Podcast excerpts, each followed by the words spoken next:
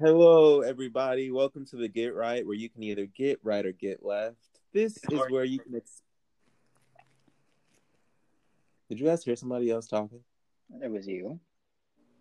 Oh, oh, starting over. Honey pot. Three, Two. in my honey pot. one. Bitch. Peace, love, and salutations, niggas. Imani is over here. Off guard. Welcome to the Get Right, where you can either get right or get left. This is where you can expect me and my okay looking friends to offer nothing Excuse but you, our real true blue and unedited thoughts and opinions on all the things that connect us and affect us. My name is Davon. Yes, Davon, not Devin. And contrary to popular belief, not Devon. And every day is a great day when you add a little bit of me in it. Hey, Sometimes I just want to fight him.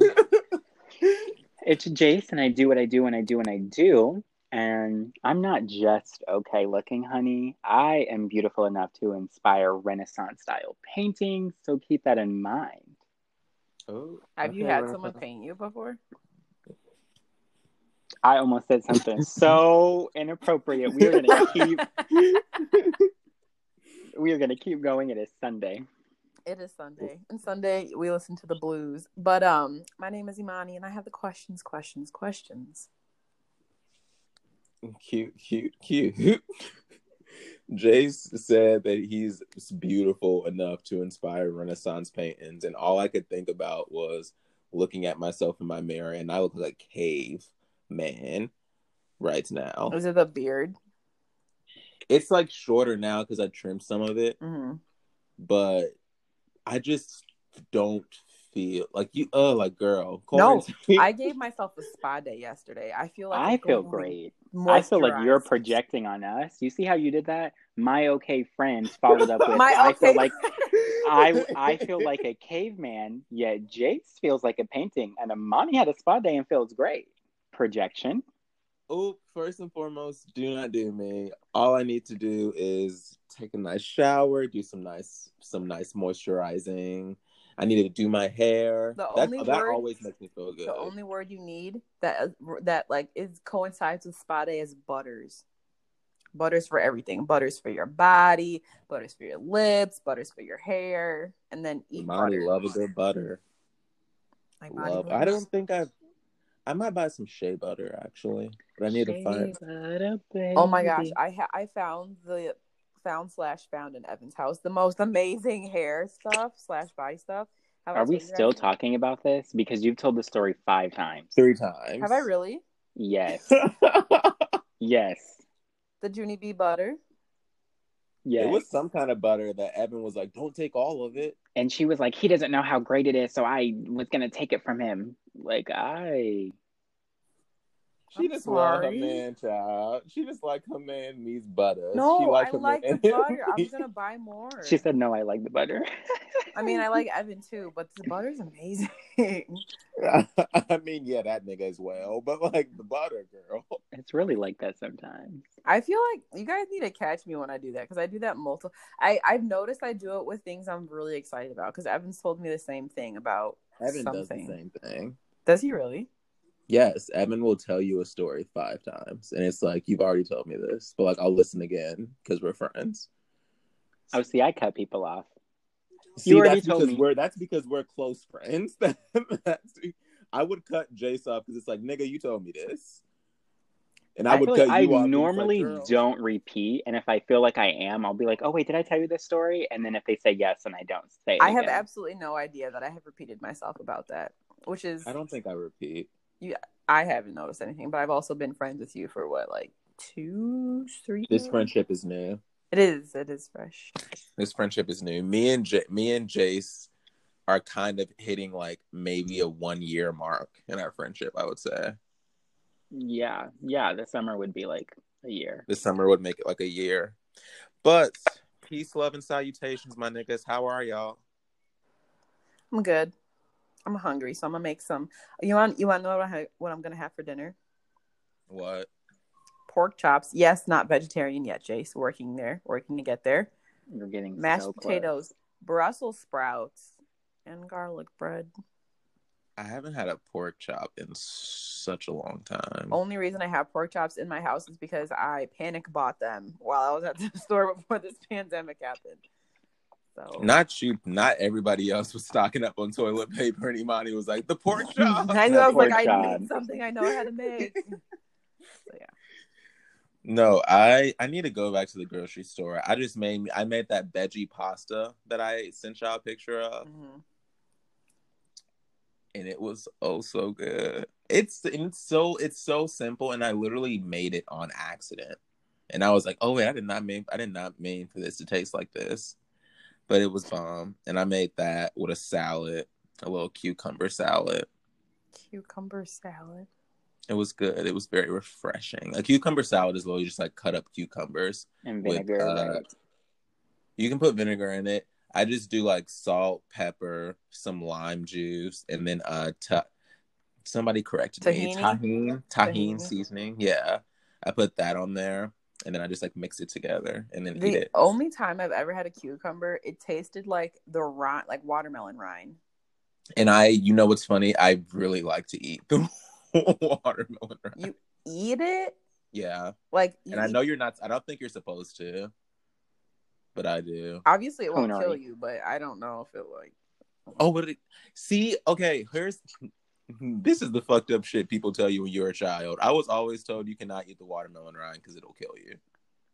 I was not told that because normal people don't eat the fucking rind of a watermelon. I've never heard that until I was told today. not I- to I swallow will the admit. seeds, but I was Yeah. not told that I couldn't eat a rind.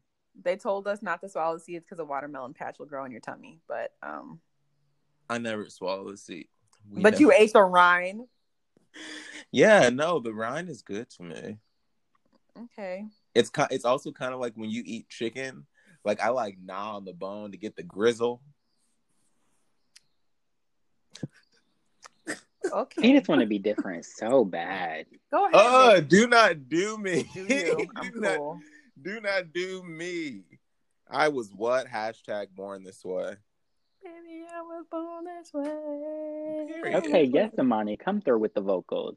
Mhm, mhm, mhm, mhm. But you guys, today we are going to have an episode and a conversation about mental health and self-care because we need to make sure that everyone is doing okay in this oh so terrible fucking time we are Check on your strong friends. Check on your extroverted friends as well. Oh, Yeah. Like the ones who are unfortunately living in an apartment by themselves right now.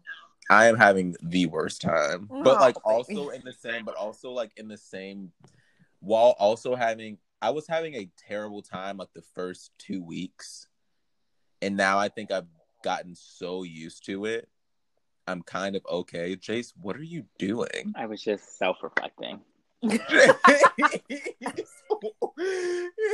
Like, but I think like over like these last few weeks, I've gotten really used to it. So now I'm just like accustomed to it. But now I've noticed that like I've taken my mind off of being alone and just started to find like little things that are wrong with my apartment that need to be fixed, and I've been trying to fix them. Mm-hmm. Like, like now, all of a sudden, everything's broken and everything's messy, and I'm like, "What the hell?" And like, like, I I'm reorganized my room yesterday. I literally or like it'll be like hot in here, and I'm like, why is it so hot? We need to get fresh air in this apartment, and I will open every fucking window. Like, like I'm like, there's too much going. I had to sit down, and I was like, you just sit in silence and just think for a minute. But yeah, we're gonna talk about mental health and self care and therapy and just checking up on each other. And do you guys want to start with just going straight into our hot seat segment? Yes. Awesome. So you guys know what the deal is. The hot seat segment is where the three of us pick a question based around the topic of the podcast episode, and we ask the other two, and we answer. It's literally what a hot seat question is, bitch. If you ain't get it the first time, that's what it is. So- You're being rude to the audience. so, who wants to go first? Not ladies first. I look so Uh, good that's why right I said who now. wants to go first. Uh, I'm sorry. The So I- California light just hit different. For people who don't live in California, I am so sorry. But the way that the Every sun time- just hits your skin in this state is like Every insane. time we've gotten on a Zoom call with Jace, this nigga has had no shirt on or a shirt unbuttoned, sitting. Are you like crisscross applesauce right now? Yeah. Look, Tumblr girl. Oh, like literally like twirling the hair, like looking in a mirror. Ugh, the light. The in blueprint. I'm the California. blueprint. Like I'm the blueprint. All you need now is like Lana Del Rey playing in the background. and she's my fave. Stan. Been standing her since I was like a freshman in freshman or sophomore in high school. So crazy. I really think I think the first song I heard by her was Blue Jeans, I think. It was Blue Jeans or video games. It was one of them. Mine was Born to Die. That's a good one too. But- Maybe it was that one. But anyway, I think you should start because I feel like my question is a little more of like a heavy hitter. And I feel like you do very well at just like bringing us in and doing the intro. We don't want to skip the the introduction and the body paragraph and go to the conclusion. Okay, girl. Well, then I will start.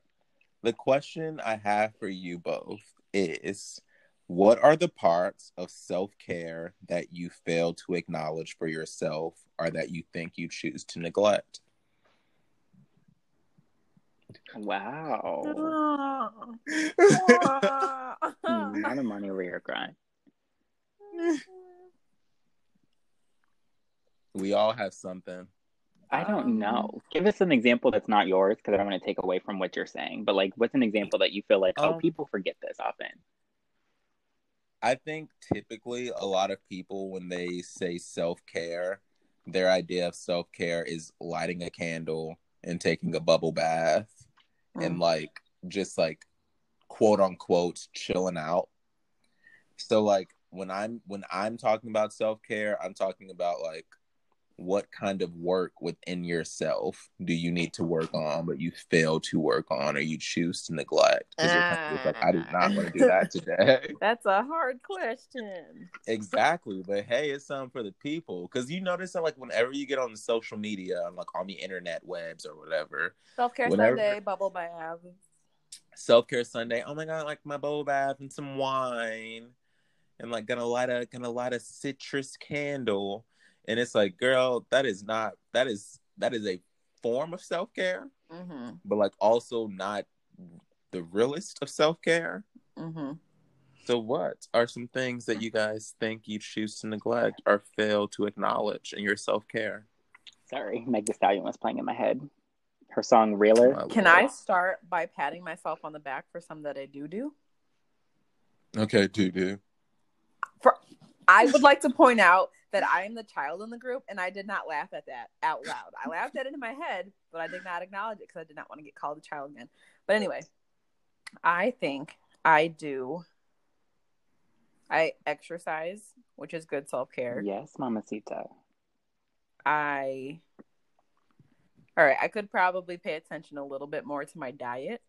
Although I am very proud of myself whenever I do get fresh like I have like fresh like broccoli and like vegetables in my house, which I do get into my diet. So like that's something I could probably pay attention to because I'm a child at heart. So I do like sugary cereals and snacks and I have a sweet tooth for for very specific things, but I feel like that's something I could pay attention to a little bit more.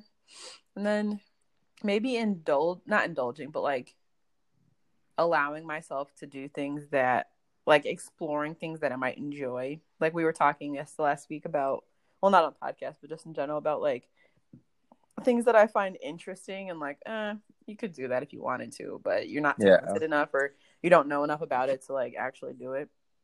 So like drawing or painting or like writing or singing or playing an instrument. So it's like no, definitely. I feel like that would be like a lovely way for me to like decompress or relax or just like a nice hobby to have, but I don't care enough about like allowing myself to pursue those enough. So I feel like that might be one. What about you, young Jacifer? I don't really know. I guess I would have to say maybe I always get stressed out about letting myself like have a day off because I feel like you got to be productive every single day and you really don't. Like some days it's okay to just not get out of bed. We're just there. We're just hanging. We're just relaxing. That's a good thing. So that's definitely something that I mm, I like work on it because I let myself like I'll be like, okay, take a second, relax, you're fine, you can do nothing. So I do tell myself that, but I forget it sometimes. So. Yeah. I was going to say two things, and my first thing was going to be exercise.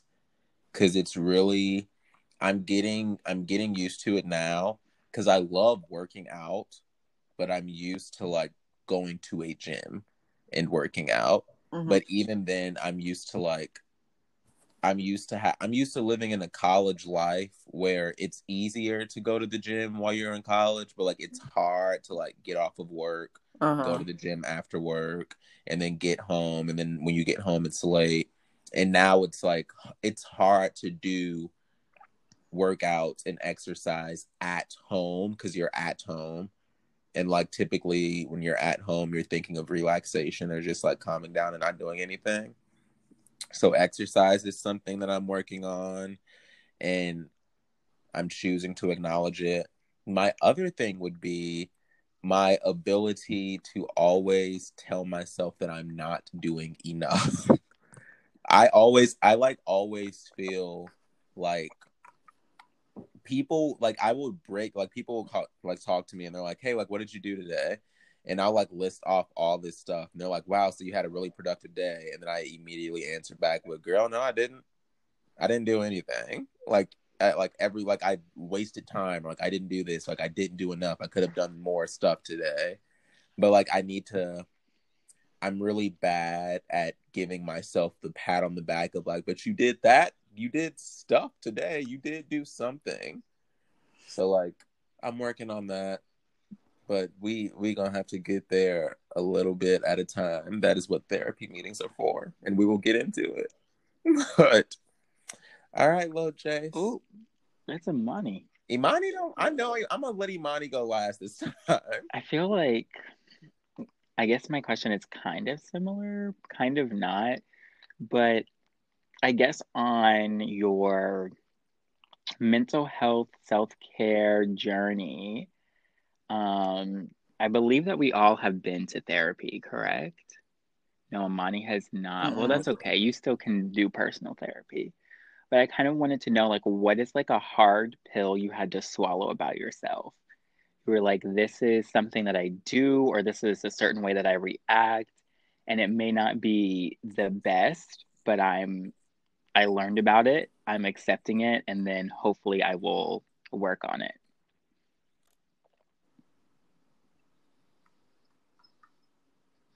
Not these awkward pauses. Well, I'm tired.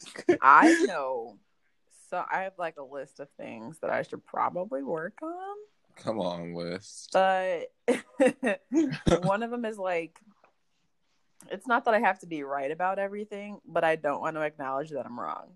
And I also don't like it when people are mad at me. Like I have to learn how to be comfortable with people being upset with me about things, which is like. Which okay, so let me explain that. Like, I don't want people just be outright mad with me, but if like it's com- it's justified, and I'm I have to be rooted in like I have to be rooted in my convictions enough to be okay with how someone feels about me rather than if they get mad at me about something me switch up and be like oh my god no you're totally right like just relax like it's okay you know stuff like that um but then also i don't want to acknowledge that i'm wrong like if evan and i get in an argument he did something wrong. I never do anything wrong, obviously. You know, I, I, hear I never you. do anything wrong.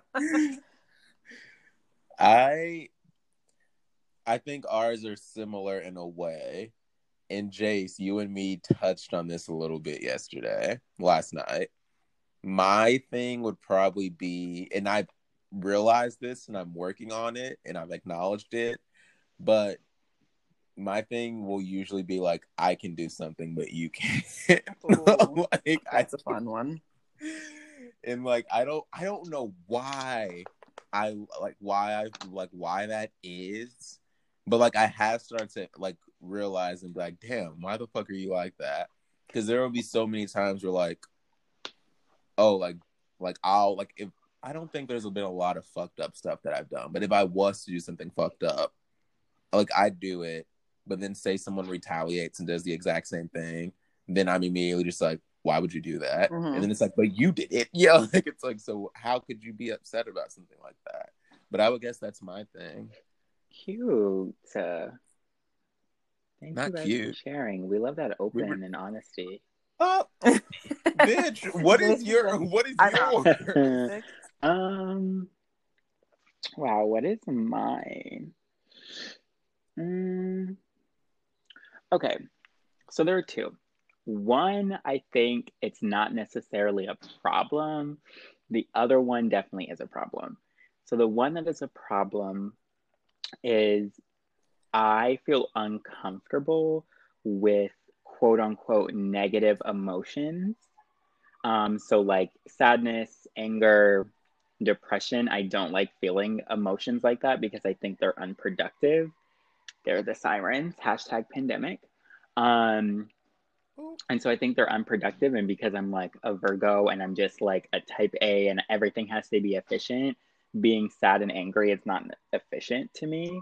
And so I don't like feeling those things. And then they cause another reaction, which is me then being like upset at myself that I started feeling that way to begin with. So it's like me having secondary and tertiary emotions and them kind of like fighting and conflicting with each other, which is something that I've talked about in therapy. And obviously, it's healthy to feel sad and angry, and it's good to express that and to sit in those feelings and own them and express them. And everyone's feelings are valid and things like that. So, those are definitely important things that I've learned. Um, but that is something I know that I've struggled with because I'm just like, and like, I'm not a crier. Everyone already know I don't cry like ever because I'm just like, what is what is crying gonna do? My bank account is not bigger, my house is not cleaner, Uh, my stomach is not full, the planet is not saved. Can I? what is any of that? Have- Just because that's just how I am, so I'm just like not really like that. You wanted to say something, I'll let you say. Interesting. Uh, I'm I'm trying to figure out if it makes sense to say it because you remember when was it an episode where I asked like what the purpose of laughing was? yes, I remember that. So if we haven't published that episode for clarification, we as the inquisitive mind that I am, I had this question that had like I thought of over the summer. I was like in my room at home watching TV by myself and laughing out loud.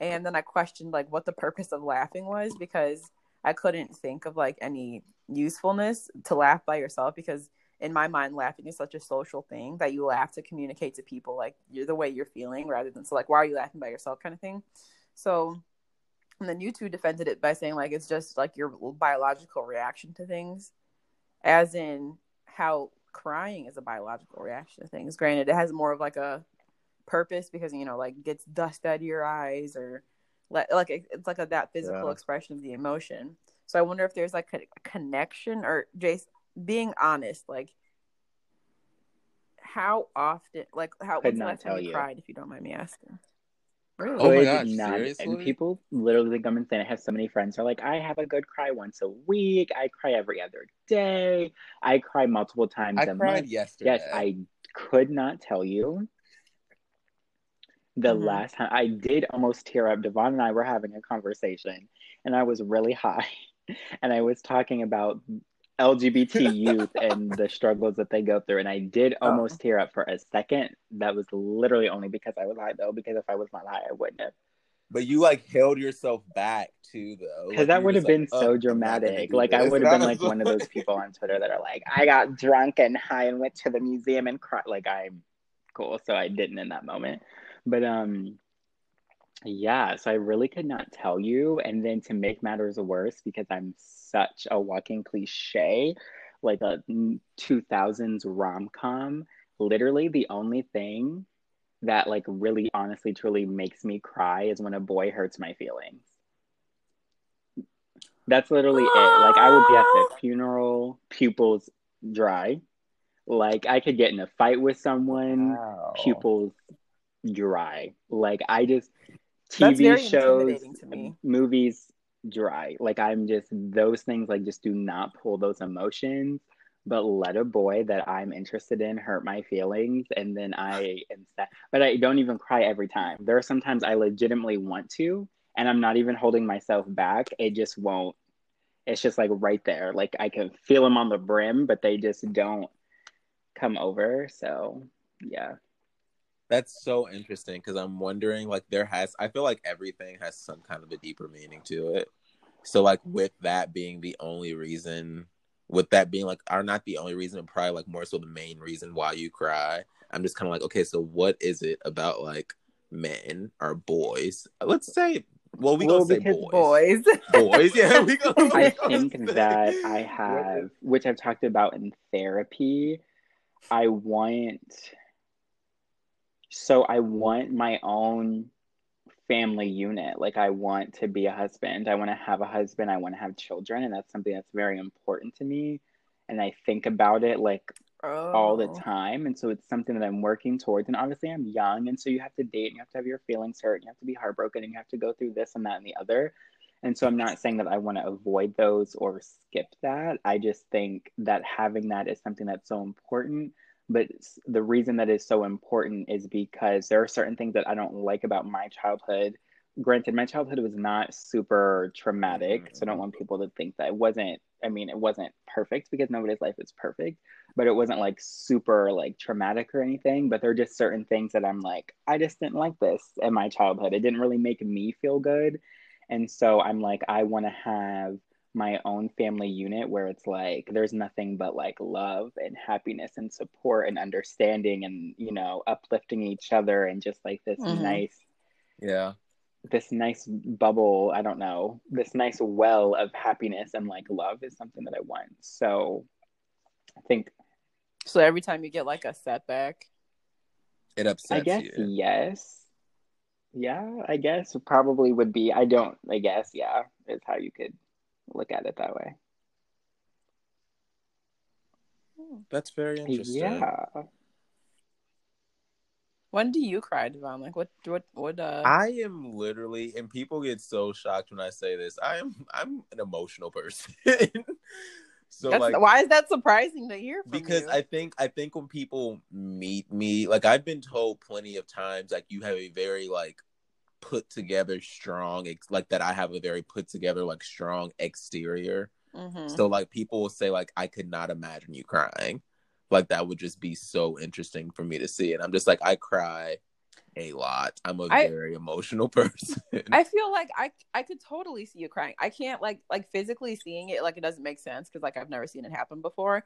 But you're such an emotional person, like for positivity, that it only makes sense for you to have that like that equal option to like. well i was gonna that say i've never you know really? Yeah. seen i guess you be vulnerable or sad so that's something that's interesting because i feel like you haven't expressed it like you've told me that you're upset that you haven't this didn't work out or that didn't work out but that's the extent it's like i'm upset this didn't happen god has a plan for me i'm okay and like that's it Yeah, I think those are like different scenarios too, because it also matters upon the scenario. Like I've been in like plenty of positions where like, okay, like I didn't get a job, I'm not gonna cry about not getting a job. Like, all right, we keep pushing. But like I'll cry over like I do cry like over movies or like TV shows based off of what's going on. I literally told Jace that I just was crying during watching RuPaul.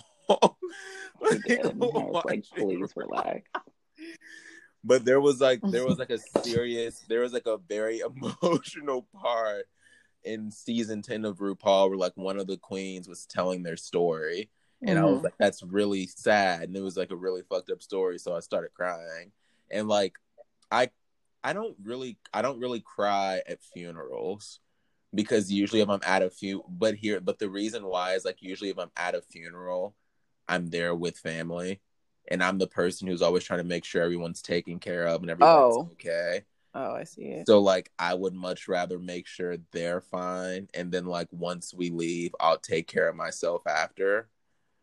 But like at the actual funeral, I'm like like I'm the one who's like at the funeral, like my mom and dad are trying to check up on me and I'm checking up on my mom and daddy. Like y'all Oh. good? Yeah, like, I will- Everybody's doing okay. Then, like, I've only been up. to one funeral where it was like it was like my grandmother, and it was like it was the first person that I was close to to have passed away. Yeah. I cried like a baby straight. Like I came home from school, like it was in May of our sophomore year of college, and I came home that like whole weekend or however however many days I was home, I cried all of it. Like it was it was like a torrential downpour. It was the most uncomfortable thing because my sister and my parents i think are the only ones who really know how to interact with me when i'm like that because i don't want anyone comforting me. I don't want you to come up to me and tell me that it's going to be okay that like just let it i don't want that. I want you to sit there and be quiet and just sit next to me and it's going to be fine you know? Yeah. like i'll only let my sister and my parents hug me. Like my sisters and my parents hug me. I won't like just don't look at me don't talk to me don't address me. I'll do what i want. I get very like aggressive and very hostile when i'm sad No, see, that's it's funny that you say that. The only people who the the one funeral I've been to where I boo hooed was my grandma's funeral, like my mom's Mhm. mom. But like even then, like the only people who really know how to console me when I'm like crying or like super upset are my dad. My dad is like number one. Like my dad really Mhm. knows how to console me if I'm like really upset. My aunt, so like my mom's sister, she knows how to console me if I'm really upset. Me and my mom are the exact same person, so it just makes sense that she's just kind of like he's upset. I know how to handle this because I would do the I would be the exact same way with her. mm-hmm.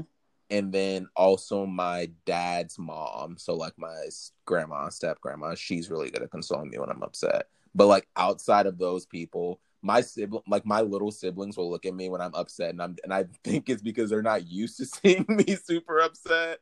So Mhm. they're literally just like, wait, this is the nigga that usually got it together. That's how it is with me and my sister. My sister is like she's three years old, or my the sister three years older than I am. She has she like growing up, she always had it put together. So if I was upset, Nia would comfort me. Nia would tell me like Nia Nia was my rock, right? And so whenever she like freaks out, I'm like, the world is ending. Yeah. Oh my gosh, something is wrong. but that's a whole conversation on grief, which we can get to on a different episode where we'll we'll bring the necessary tissues for Davon and I. Jayse, you can comfort I- us. Jayse will, Jayse will be Well, staring. probably, yeah, because I had to learn like how to comfort people when they're upset because I didn't know how to deal with it. Like when I was younger, like high school and middle school, like if people like I remember like friends talking to me. There were two times, like I literally remember distinctly. I had two different friends call me crying, and I really didn't know what to do. And I was like, "Oh, well, like blah blah blah." I was like talking like normal, but like I was involuntarily Mhm. smiling because I was so uncomfortable. And then the crazy thing is, you know, you can hear a smile in a voice. So I was like, "Oh my god!" Like I was like, "I Oh my they God. don't think I sound happy because I'm like, it's not that I'm happy. I just really don't know how to like." Well, you know what that Uh-huh. though. That's like a. That's I. There, there's a term for that. You know, like I know people who like smile or laugh when they're But in like, like, there's a uncomfortable different. Well, for me, it just Mhm. happened, and I grew out of it. But there are people that have like a legitimate condition, like a legitimate condition where that just like that's just how they function. Like their emotions and then their reactions don't like match up. But yeah, so I grew out of that, and it was my friends in college who really kind of got me to be more emotional because they were like touchy feely. They wanted to hold your hand and they wanted to cuddle with you, and then they wanted to know what It's not- made you happy and like what made you sad. And like at first, I was very resistant because I was just like not who I am.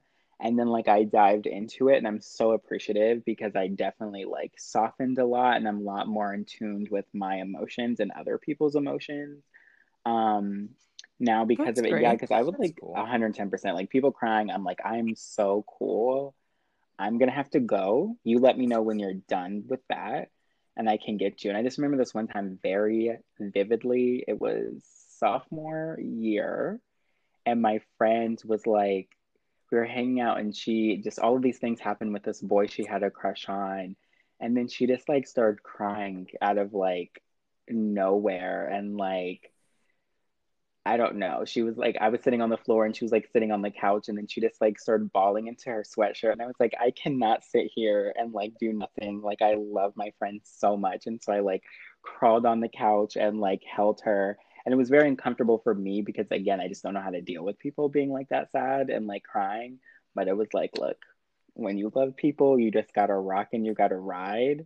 And I think now I definitely can handle people being sad like a lot better now because I chose to, you know, like be a good friend and fight my own discomfort there in that moment because my discomfort was not as bad as hers. Yeah. My dis- I can't I can't do that. Like cuz my discomfort comes from I don't want to make you feel worse and I don't yeah. like and a lot of people that I've been around are kind of similar to me where it's like I don't want to be comforted when I'm sad. I just kind of want people to witness it and I'm like that makes me. I think that's so like, it. well, not not witness it isn't like sit there and like be cold cold stone, but like I don't know how to ask people. Well, when when someone's crying in front of you and you ask them, "How can I help you?" They don't know what to say, and I'm like, if you if you don't know how to tell me to help you, I don't want to approach it the wrong way and make things worse. Yeah. Because I know when I'm a, when I'm sad, I want to go in my room and cry and fall asleep and wake up and feel better, kind of thing. So I don't want anyone to talk to me. But I have added this to our uh, topics to our little spreadsheet so that we can talk about this on a further like grief, consoling people with grief situations. Because I would like to ask my question. Oh, do you think, Mama? Go ahead. Not to interrupt our conversation. Imani said, "So, anyways, bitch." Watch her like I flat conversation over. Then we got to backpedal. so, my question was, um, what do you tell yourself when you're falling down like a bad spiral or you know you're getting upset about something, angry about something that you like you're kind of getting overwhelmed regardless of whether it's positive or negative like well what what when it's negative like what do you tell yourself to kind of like you're going to be fine type of thing? Oh, I literally have a saying. My saying is you you wouldn't have made it this far. So like usually if I'm going down usually if I'm going down a spiral, it's usually me freaking out about where I'm at in my current state of life. Mm-hmm. So like, there's been plenty of times where I just start panicking, and I'm just like, oh my, like like right now, like oh my gosh, you just like got laid off from your job. There's this pandemic going on. You have to look for a new job. You're how are you going to find a new job? How are you going to get money for this? Do this, do that, do that. And then I literally always have to stop myself and just go like, you've made it this far. So like you're going to be okay. Mm-hmm. Like you've made it this far, you're going to be able to keep going. So that's like my go-to to always tell myself. I don't know what I say to myself. I guess it would depend on the situation because sometimes because again I'm like type A Virgo and I'm like anal retentive, like sometimes I'll be freaking out over something like that doesn't matter. Like something so tiny can like literally ruin my whole mood for the day. And like I just have to kind of let that happen because it doesn't happen all the time but when it does happen it's always something really small and stupid. I'm like this is so small and stupid but i'm like well you're already upset and you know that you're not going to change. So like i just let myself feel what i feel because then i know like tomorrow's a new day. Like we're fine. Like this day is not permanent. Um so that's what i do in situations like that. Other situations I'm not really for sure. I just feel like throughout my life, I've gotten like a lot of signs that I've been making like the right decision. So I always, I'm just like, you're on your right path. You're making the right decision. Everything happens for a reason. Just keep working, keep pushing. And yeah, you just got to keep like fighting, I guess. So that's what I do. What about you, Mana? Mine is just you're okay. You're okay. that, that's it. It's because, all right. No, you're okay. Because my mom, I think my mom used to, or she says that. Like I think I think it is because like if I was ever crying and she would come for me, she'd be like, "You're okay," and I'm like, "You're right. Like I'm fine. Like this is cool." You know, like regardless of what it is, it's kind of like a mixture of what you were saying, Davon, where it's like like you wouldn't have made it this far, or like it's it's obviously going to be okay because it could be something like what Jayse was saying about it being like super minuscule or something like that. But I remember like at school there was something that like really like legitimately traumatized me and I was walking across campus and, just in tears, just like freaking out. And I kept repeating to myself, You're okay, you're okay, you're okay. And it's like the more you say it, you'll kind of believe it type of thing. Yeah, and then definitely and then like you're okay and then it's it's like super simple super short super small so it's like easy enough to get out between gasps you know No, I definitely feel you. I feel like there. I feel like all three of our things are very similar because, like, if you're going down some kind of a spiral, you just have to, you just have to be able to reassure yourself mm-hmm. that you are fine. Like everything is going to be okay. Mm-hmm. And like, I feel like that's everybody's thing. Hell, we all go down spirals. I'm sure I went down one recently. Oh i know i did i have Yeah, like I can't remember, but I am almost positive I've went that one recently with everything going on. Mhm. But all right, you guys, we are going to move into our main segment. We're gonna take a little bit of a little breaky break Natalie doesn't like when you and say get right that back shit. to y'all in just a bit.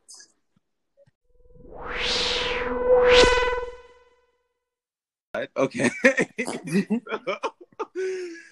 So, hey y'all, we are back and ready to have conversation. Like I said, this conversation is going to be that over mental arch, health. mamacita. shut up i'm stretching my back You better work. Cover girl, work it, girl. Give it a twirl, dude. Is that RuPaul yes, it is. But um, okay, we're gonna have a conversation about mental health, self care, and therapy. And I would like to start off with a question, only because Jayse asked this earlier, and I think it would be a great question to start off the conversation. So I know me and Jayse have been to therapy, but Imani, you've never been to therapy. nope Have you ever- sure use it? Ooh, I'm not gonna play. I mean, yeah, you're like, not wrong but ouch but have you ever considered or wanted to go? Yeah, yeah. After our last conversation, I was like looking at my um insurance to see what kind of therapy um is covered. But my form of therapy right now is calling my mom, um, which doesn't necessarily help for every situation, just because she's my mom and she'll have skewed visions uh, or versions about things I have to complain about. But um, that's how I and like, yes, my version of uh, therapy right now is talking to my mom. All right. So then here goes my question. Do you think or do any either of you think that it is possible to come to self-realization and better yourself without therapy or a trained professional? a Like, you- trained professional by trained professional I mean like a therapist. i do believe it is possible without one So do you think that it's possible for some people to go maybe their entire life without ever having going going to therapy? I know people who have yeah But do you do the people you know who have? just kidding i'm not positive that they haven't but i can assume that they haven't So with those people, because I would also say when it comes to therapy, therapy is such a taboo subject. There's so many people in the world who haven't gone to therapy. But like have those people done their own work on their self? I feel like everyone does their own work just differently possibly. Mm, what do you like mean? for some people it might take losing relationships in order to realize that they might have to change the way they go about doing things rather than having going through a problem going to a trained professional. The trained professional says hey maybe try this and then they save their relationship you know? Um so there might be things like that. I feel like maybe because like what the way I'm picturing everything is that I think the answer is yes. I think it is very possible to be therapeutic to yourself and to come to your own self self realizations without therapy. But also in the same breath as I say that, I feel like there's so many people who could use therapy and should go to therapy because I'm sure that you can come to self realization, but how many people are actually working on coming to self realization? Mm. So, like, how many people are actually like I and I've told Jason you this all the time. Whenever I'm having an argument with myself, it's like there's two people in my head, and I'm going like back and forth with those two people in my head, trying Mhm. to figure out like, how to come to a final conclusion for myself. And then I was talking to my therapist. My therapist was like, "That's you working through the through issues." And she's like, "Although it sounds crazy, it's a very smart idea." like, she, was like, she was like, she was like, to other people hearing that, it's gonna sound like so. There's voices in your head, but to you, it's like no, it's like me just talking to myself to work through everything. But Sounds like, about right. yeah, but like, not a lot of people do that. Some people, let's use, some people are okay with being toxic, and some people don't even realize they are toxic.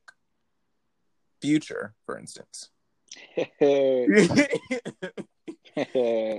I only mentioned I only mentioned him because I recently just saw a meme with Future where he was like in the bathroom looking in a mirror and like the meme said, "You're not toxic, they're toxic," and I was like, "Ooh." I need context. Do you know? Oh hell! no, I that's know a whole who it is, other whole don't other know his, episode, whole other. It's cool. His personal relationship. You know Future. Mm-hmm.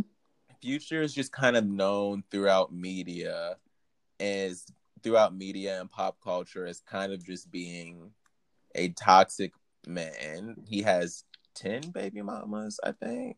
He's a big Ooh. hater, bro. Like he hates on Ciara and Russell Wilson all the time, and they're like, "We are so unbothered by you They are. They're beautiful people. and having a great life," but he wants to stay commenting about her and them. And oh, what he's like a doing. troll. Yes. He is a troll. Yes. But back That's to the conversation. Do you guys think, or actually, no, during this quarantine, how have you guys prioritized your own self care and mental wellness? Well, for the last question, I will say I agree with you, though, Yeah. that, um, that people can come to their own realizations, but therapy is very beneficial and it could help speed the process up or it could make you think about things that you hadn't thought about or you know present other solutions other alternatives and it's great to kind of just have like a neutral source so i definitely think people can figure out their own problems but a lot of times you're just jaded or you have a slanted perspective. So it's kind of nice to just like take a step back. Like, of course, you're going to be biased towards yourself. right. And Yeah. then as for the quarantine how have i pried towards my mental health? Um i don't really know. I just haven't I been know. stressing. Like why everyone is out here stressing i'm like look it is what it is. I'm so sorry. I lost my job we are locked in the house people are getting sick i'm sad that me and a lot of people i know lost their jobs i'm sad that we're all stuck in the house i'm sad that people are getting sick and dying but me as one person can't really do anything. The only thing I can do is not help spread the virus, and I'm doing that by staying home. Yeah. So I'm doing my due diligence. I'm being a good citizen, and that's that. And so I'm not stressing out and freaking out. I'm like, oh my, it's the end of the world. It's this. And... Cool. We're taking it day by day, and we will get to where we need to get to as a country and as a world, I guess. So that is something that I've been doing, not stressing. what about you, Monty? I think one of the biggest things that I did, and I did it relatively quickly, but that was only because um it was easy. Like easy from my daily things was create a routine for myself to establish and maintain a sense of normalcy. So like it what so it, like you know like waking up, working out, taking a shower, going to work, working, eating dinner, relaxing, going to bed, like, you know, keeping that nor like it didn't allow me really to like convince myself that anything was different, which is whether it's good or not, it's been working for me. So um so that's been able to like I've been able to keep myself from going crazy, also not not going out of my way to consume the negativity about what's going on, like being very protective of what I allow into my space and what I want to hear and what I'm going to like put like if so like I'll put him on blast. Evan loves to talk about the virus and I'm like sometimes I try to cut him off. I'm like I'm not I don't want to talk about that today. I don't want to talk Like, about what that is right there to talk about? You know Exactly, what I mean? like- Like, almost what is there to talk about? We don't have a cure. We don't understand it. It's slowing down, yes, but when is it going to clear if we don't know? Like, there's so much uncertainty that it's almost like, why talk about? Like, scientists, yes, they need to talk about it because that's their job and they need to figure it out. But you, as Imani, as a person, how is that going to help you by talking about it every single day? Yeah, I just Yeah. I I I don't unlike it's this actually has a about a lot of things. Like I don't choose to be clued into everything our president is doing because that's pointless. Like like I understand you need to be informed because no one's out here trying to be ignorant or naive about things. That's not smart or helpful. But also being enough like aware enough to be intelligent to be aware of what's going on but then also not like feeding off of the negativity. Like i will scroll so fast past anything that as that is os- uh, what is the word i'm looking for? It's probably a made up word but like ostentatious is maybe not the right word to use but i'm gonna throw it out there. But um See if it latches on. yeah just just being very protective about and like not even just being protective but about like trying to find opportunities to add positivity. Like i'm so happy that natalie and i are roommates right now because she makes me laugh every day. Like I, I will laugh my ass off every single day being roommates with this girl. Like it's so like positive happy like granted that's not everyone's situation and it's not always like that but just finding opportunities to be happy as superficial and cliche as that sounds. Do you guys think this question's been rolling around in my head after Jayse just said it? Well, he didn't say the question, but it was word. It was the word he used. Do you guys think that like sometimes a little, a little bit of worry and a little bit of stress is actually beneficial? I just feel like it depends on the person. Like I feel like I can't make a generalization. But like I'm just a big component for why worry about things that you can't change and that's so many type of so many situations. You cause yourself so much just like emotional turmoil worrying Mm. about things that you can't change and that honestly it really makes no sense and I just think it's something we do as humans because we're obsessed with control and we're obsessed with um, certainty but baby, this is life. We do not have control and we do not have certainty. So it's just like sometimes you just gotta release and keep it pushing. So that's my personal philosophy. I I mean, would- but go, go ahead. what were you gonna say? I would go ahead and say I wouldn't use those words specifically because stress has a negative connotation, although there are positive stressors. And I wouldn't use the word worry because it makes no sense, like Jay said, to worry about things that are out of your control. You can think about them Be and think about them in a positive Be way. interested. Yeah, Look for solutions. you know, re- like question maybe. But like I was, I listened to this TED talk about. Let me pull it up so I don't. I listened to a TED Talk too. I copied your idea. Mm. It, it was a TED talk. What's it called? How to Be Your Best Self in Times of Crisis by Suzanne David. And she was talking about how you frame your emotional reaction to things. So instead of saying, I'm stressed, like, and use that as like a general catch all, and identifying with like my personal body, everything that inc- that is Imani, like my ego, identifying that with stress rather than doing that, you can easily say like, right now I am experiencing worry or I am experiencing doubt or questioning something, so that it's a a, a temporary thing that you don't have to like um identify with and keep in your mind and hold on to you and like literally Become. have exactly Yeah. like literally let alter your life. Like you can identifying something as fleeting is so important. So i can be like i'm gonna i'm curious about this enough to the like enough to think about it to the point where i want to be able to be reactionary oh. to it to be proactive about it. So if you want to say like i'm gonna worry about this enough where I'm going to put my mask on when I leave the house. I'm going to make sure I have hand sanitizer on me. I wouldn't say worry. I'd be like, I'm just going to be aware. You're being about what's going on precautious. You're into Yeah, doing what's precautious. suggested to you from scientists. Like, so yeah, I, I wouldn't call that worry. Yeah, I wouldn't call it worry, but like I would say that like worry is like probably what got you to making that decision, But I wouldn't. and it's like a positive worry. decision. Well, then I guess what would the word be?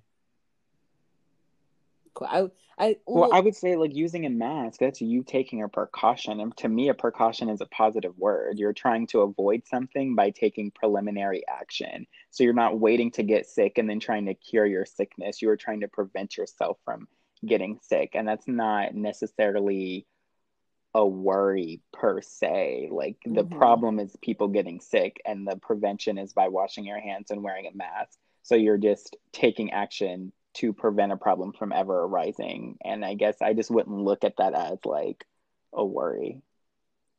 I would. I concur. Yeah. I would also say so with everything going on that is stressful and with being stuck in quarantine and everything, we're all trying to figure out like what are positive ways for us as people to like relax and like renew and like be okay. What are some things that you guys currently have figured out where it's like this is what helps me to relax. This is what helps me. This is what helps me to renew my mind and energy. Like, what are those things that you guys are doing? Oh, okay. So I thought Imani was gonna go. I just had a feeling in my spirit that she was gonna talk, and she didn't. Um, and she did. I mean, I this isn't. I haven't done anything like drastic out of drastic from what I normally do. So it's I'm watching a show on Hulu. I'm reading books that I have. I'm FaceTiming friends, which I FaceTime and talk to friends generally, but the conversations have just been a little bit more, they've been longer now, seeing as everyone has like a lot more time. Um, so that's been something. That's eh, a glass of wine, like some of that good legal California, right like that is just that it. I take a bath sometime. Like it's all things that I've already done before. I just now have the leisure of doing it more, I guess, because I don't have work and I'm not allowed to leave the house. I think this is so interesting because I think what I'm realizing in like the time of being by myself is like nothing I've done I feel like nothing I've done yet has been along the lines of like, oh, like take a take a bath to calm myself down, or like drink a glass of wine to like calm myself down, or anything of that matter. Like I feel like since I've been by myself for like the period of time, it's like so much self reflection time. And like I feel like self reflection happens even when you don't want it to happen. It's like, mm-hmm. no, bitch, I'm here. We're gonna, yeah, like we're gonna, we're gonna go through it. So sit back and relax. So like, I don't. I would say my way of relaxing and renewing right now is going, is just going through self reflection. Which it's funny because self reflection can be stressful, but self reflection mm-hmm. is very much needed when it comes to self care so that's why I was like, do you guys think that stress or like worry is can sometimes be beneficial? Because I would say not every ounce of the self reflection has been stressful, but there ha- I feel like just two days ago I was laying in my bed and then I was just thinking about something. I was like, I literally just went, ah, like, like well, see, I think I think something that's interesting, and so a TED talk that I watched, the woman she uh, said something similar to the person that Imani listened to. And she was like, when you're feeling emotions that are quote unquote negative, she was like, you need to stop saying that you're them. So don't say, I'm sad, I'm mm-hmm. She was like, do not make yourself encompass this word because that's not what you are. She said, say, I am currently feeling blank because you're saying that you're feeling something, not that you are something. You don't want yourself to become like the physical um, embodiment of, you know, like a word. And so, and something that I've realized in the the way that we talk in English is very loose. We don't put care and intention, attention and intention into the way that we speak because here we are talking about emotions and then um, I heard this quote once and I did see a TED talk that talked about it. So I'm going to watch it and we can talk about it on another episode. But it was, I was in my women and genders class and we were talking about how this researcher was saying we talk about love and romance as if it's work. And then that makes which I mentioned to you guys before, and that makes it problematic and make, makes a lot of people associate negative things with romance. Like it's work. You have to give something up. You have to put all this time. You have to put all this energy instead of like appreciating it for what it is. And that's not to disregard the energy and effort that you do have to put into having a relationship, but like putting such a negative word and words onto the situation taints it for a lot of people. Um, and then so you're sitting here saying, oh, when you're doing self reflection, like some of it's stressful. I don't know if stressful is the right word. The actual right word would probably be discomfort. You're feeling discomfort And we Yeah. as humans like to be comfortable. We don't like to be pushed beyond your fear or beyond what you think is safe for you or this, that, or the other. And so when you're making, you're doing these things and you're excelling and you're growing, you're pushing yourself beyond your discomfort. And that's actually what's happening. And, but as we know, like you only, the only way to grow is by being uncomfortable and, and pushing and pushing past that. So I definitely think something that like we as a group could work on, but as well as society as a whole is like starting to like say things in more appropriate ways and thinking about okay, if I'm talking like this, how is this psychologically affecting me? And I need to be saying it in a way that's more beneficial to my being and the way that I process things. And again, we really need it as a whole, as a society, because it's everybody. It's not just, you know, us right now. It's really how I would be I would be very interested to see how like your how like the pro- like your brain processes that because it's definitely like a real thing. Like if you're gonna sit in a room and say I'm stressed, I'm stressed, I'm stressed, I'm stressed. Obviously, you're gonna be stressed. If You're gonna be say stressed. Yeah. exactly. If you're gonna say like, all right, I'm experiencing this right now, it kind of leads to you thinking, well, if this is happening right now, it's not gonna happen in the future. So how can I get to there? So like trying to figure out how to get from point A to point B if point B looks it better. also you know what I mean? encourages you, I think, to think that what is causing it. When you're just like, I'm stressed, I'm angry, I'm sad, that's it. You know what I mean? Like, I Yeah. am this, period, that's it. And that's all we're doing. Whereas if it's like, I'm feeling angry, then it can lead you to be like, okay, but why am I feeling angry? What has caused me to Yeah. feel angry? What can I do to like, inner not, yeah, it's encouraging that inner dialogue. I think also though, just kind of I feel like that I feel like naturally I don't think naturally I'm like if I'm like for instance, if I'm pissed, I don't ever say I'm angry. I usually am like I'm pissed right now. But like I'm never gonna be like I feel pissed. Well, don't like, grow, baby. don't Don't evolve. You ain't got to do that. you don't also you don't have to acknowledge you don't have to say it out loud if you like well I, personally i would say it out loud just because like if i'm trying to get through something i'm not in like if i'm trying to get through something personally i usually don't involve other people it's like i'm getting through this by myself so i'm i can sit in a room and not say anything out loud and understand that the what i'm feeling is temporary it doesn't have to be so formal or so like cheesy to be like right now I'm feeling yada yada. It's like, all right, relax. You're you're like this right now. You're gonna get through this. Figure out how to get there. You know, like it, it's obvious. It looks different for everyone, but it has the same core. Because even you said you like when you're like, I'm pissed right now, understanding that it's temporary and fleeting. So then here's a here's a good question for people who don't have the resources are the inquisitive minds that I, that are before us right now and they're not going to therapy how do they go about do like making something like that work for them Ooh, honey, you were asking the wrong person. One, but like one, no, I think there are a like, lot of how- resources that are out there. And I think another thing that I want to point out is like sometimes people are surprised about the amount of resources that are out there. And here I am just saying, I just hit the realization, and it's because you didn't need to. So, like when I was growing up in high school, like I just didn't go to therapy. That's not something that I wanted to do. Then when I got to college, I wanted to go to therapy, and they have like free counselors. So I just benefited from using, you know, free counselors. Now I'm in LA. I would like a therapist. I'm currently unemployed, but once I'm employed and I get health insurance, I will find one that, you know, is on my insurance. Vivon has amazing insurance. So you're able to get your therapist through that. So I just think that the people who want something then should hopefully have the drive and the ambition to like seek out those sources. So like I don't know the sources because think- I've never like went down that route of like looking for them. So that's like one thing. So like get those resources.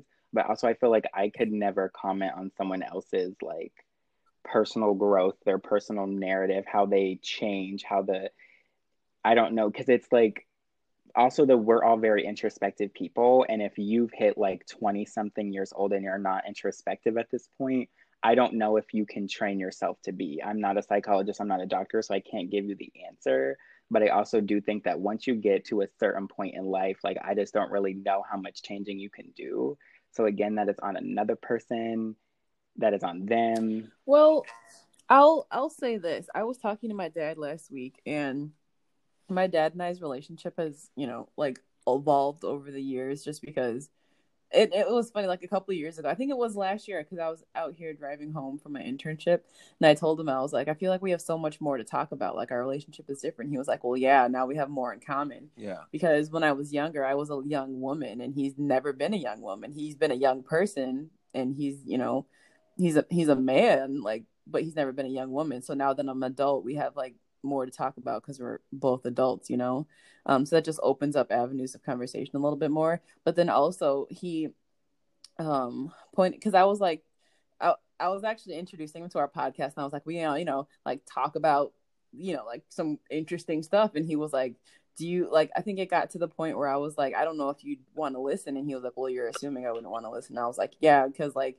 you've never given me a reason to. And he was like, Well, you don't necessarily like know the person I am right now because every 10 years or so, like you change who you are. I'm not the same person I was when I was what 13. Probably won't be the same person when I'm 33. Like, so if I'm not an introspective person at 20, maybe I'm going to go through something in two years and something however many years that make that requires me to be introspective and understanding that there are people out there who just do like who are fine not being questioning things their entire life and that's for them that's for them. But Yeah. for those who like aren't right now introspective and like kind of circling back to what Davon's question was about like how if you don't interpret your emotions as temporary right now how like you can go about like I guess introducing that type of like processing. I honestly don't have a great way to answer that question No, just I will. because I've never had to do it What I was gonna say was off of the, the um, the thought of like introspective thinking or whatever. I feel like, I feel like one, as a generation, so like people around our age, I feel like we're very lucky because I feel as I feel like I things are more readily accessible for us. So when it comes to therapy and like these resources and figuring out how to go about doing all of this type of work, we now in our generation we have podcasts. Like I listen to podcasts all the time that talk about mental health and things of that matter. Or we have like artists who are like just openly talking about things are expressing these things so like i think it's very i think it's just a little bit easier for our generation to kind of realize when they like when we need to change like when we need to be like thinking within ourselves or like how about how to change or how to go about our mental health and self-care i think it's just a little bit more difficult for older people just because like they aren't necessarily used to having everything so readily accessible. Therefore, the things that are readily accessible, they're not ne- they probably aren't necessarily going to them. But I do also think that like I don't I don't think it matters how old you are. I feel like as people we're always changing. And like if you're 50, if you're 50 and hopefully by the age of 50 you're introspective but if you're not you know, like maybe by 60 you will be but like I have an observation. I feel like this it, it can be connected to like not uh, yeah, I'll like it can be connected to Maslow's hierarchy of needs. So we have all of our basic needs established enough to the point where we can afford to think about like, oh, I can afford to pay attention to how my mood is affecting me and how is it affecting others and how like I can better like interpret my feelings and like how that I can like like think about becoming a better person whereas somebody who's trying to figure out like like people who right now who are like I literally lost my job, don't have money to pay rent, don't have money to get groceries, they can't afford to be like how can I take this time to address my mental health or Yeah. acknowledge that my mental health isn't in the best place. So it, it's a privilege to be able to just have this time to think about it or to have the like not capacity to think about it because everybody does but like have the Time. The space yeah, to the do it. so exactly so like going back to where you were talking about like people who are about probably 50 and haven't had this time i would challenge you to think about how going about life without basic needs met affects the way you think about things. So if you've lived your whole life um like not like not having enough, not having enough money to buy anything or to provide for yourself, you're always going to be thinking about how can I make money? How can I save money? How can I do this? How can I do this? You're always going to be worried about like satisfying the basic needs and not being able to like meet not being able to spend time on the higher one. So that affects you to the point where that's your only priority. And so you're not going to prioritize anything. So our generation, people will call us soft because we are thinking about this, but we also see how the previous generations didn't and how that affect them and then how they parented that onto us. So we're like, we're going to take this extra step so that we don't parent you like you did us. You know what I mean? Oh, I hear you. That is a good way to think about it. But yeah, no, that's a good way to think about it. Look at you. I'm shut up. Yeah, yeah. like, I'm, Thanks. I'm shut up. But there is something that I really was interested on touching on. And I'm sure you guys have probably seen something similar to it on like social platforms. But you like know the people who are like always like I've seen this tweeted so many times. Like now that we're in quarantine, you have no excuse to not be working or working on this or that. uh-uh. Do you know what I'm talking about though? Yes, I, I, was completely going to, disagree. what I was going to say is do you guys think that we have to utilize all the time we have in a day and must we always be productive? Absolutely not. You guys know that I'm a lazy person, so I am gung ho about supporting anything that's like take the time to yourself. That sounds like a great idea. But then I think another question that's interesting is figuring out is I guess kind of trying to and like obviously it's going to be different for everyone, but like trying to figure out that balance because I I agree with you guys in the sense of like yeah, like you shouldn't we shouldn't have to always be quote unquote productive. We shouldn't have to always be doing something. But in the same at the same time, I'm the person who I feel like what I do in a day is never enough. Like I could like I should and could have been doing more. That's a But problem. question on top of your question, do you have this mindset now because you have free time, or is it regardless of what free time you had? So comparing how you looked at when you when the pandemic wasn't happening and you had a free day on the weekend, if you were trying to make that productive compared to now where you have all the free time in the world because it's forced upon you, is that supposed to be as productive as those other days? I personally would say no, just because I've heard in multiple sources, um, like a couple, like I've heard on people's Instagrams and just people in passing, where they're like, this is a time for like radical self acceptance because it's this is unprecedented times. No one knows how anyone's supposed to interpret things. No one knows how you're supposed to react to this. Like, yeah, so like, you're, you don't expect something from yourself when you've never been in this situation before. You just don't know how to do it. So if you're comparing it to your free weekends before the pandemic hit, I personally wouldn't just because it's not the same type of free time. You know what I mean? Like the expectations shouldn't be the same. Granted, going to you is probably going to hit a brick wall because you're like, I need to do stuff constantly and you're like an idea machine. But then there's also different ways of interpreting what productive means, interpreting what downtime means, allowing yourself to have different levels of what you expect to be productive. But like, like you can be like, I'm going to write a song once a day, and then that's productive. I'm going to make a playlist once a day. I'm going also to take a two hour nap in the middle of the day. Like, I feel like you're granted that I wouldn't, you know, that doesn't happen to me, like two hour naps in the middle of the day. It's crazy. But um, you know what I'm trying to you know I'm trying to get across. No, I hear you. I think it's just uh it's definitely an interesting conversation because then it falls into the lines of like, oh, like, do you practice what you preach? Because like I would preach to someone like, you don't have to always be productive, hon. But to you, And then the same you breath, I don't I'm like, ever stop. practice. Let me tell you, I hate texting Davon. I hate texting Deja. Why them bitches is always fucking doing something. I'm sitting down watching a Netflix episode or Hulu episode, having a nice R and I time. I just got a job. I just got a book deal. Bought my mom a house. Went to Mars. What did you do? I finished the season of a show. I, I did. I'm sorry. Like I, That is, but I'm I'm comfortable but like art. Exactly. So I'm fine. It's like you're different But expectations of it because yeah. no, it's keep- okay. I'm sorry, I was like kind of like, oh my god, I have to be productive. But literally, and then I sent it to you. I think I sent it to you. No, I sent it to a different friend. But anyway, the New York Times published this article, and like the the uh, headline was like, um, "You don't actually need to be productive. What you actually need to do during this time is nothing." And I was like, "Uh, the New York Times, bless." Just bless your Look, they said we need to right sit now. down, sit down, and but some people like being productive. I think it's like whatever makes you feel good, but you shouldn't feel bad for doing nothing, and I guess you shouldn't feel bad for doing everything. Um, so yeah, I don't feel I never feel bad. My thing is always just I'm bored.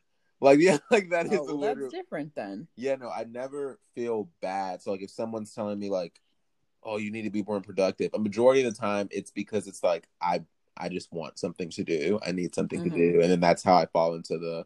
Oh, Davon, what are you doing today? Oh, like I did this, did that, sent out this email. Mhm. But, like, heard back from relaxing is person, doing yada, yada, something. yada. See, Got him.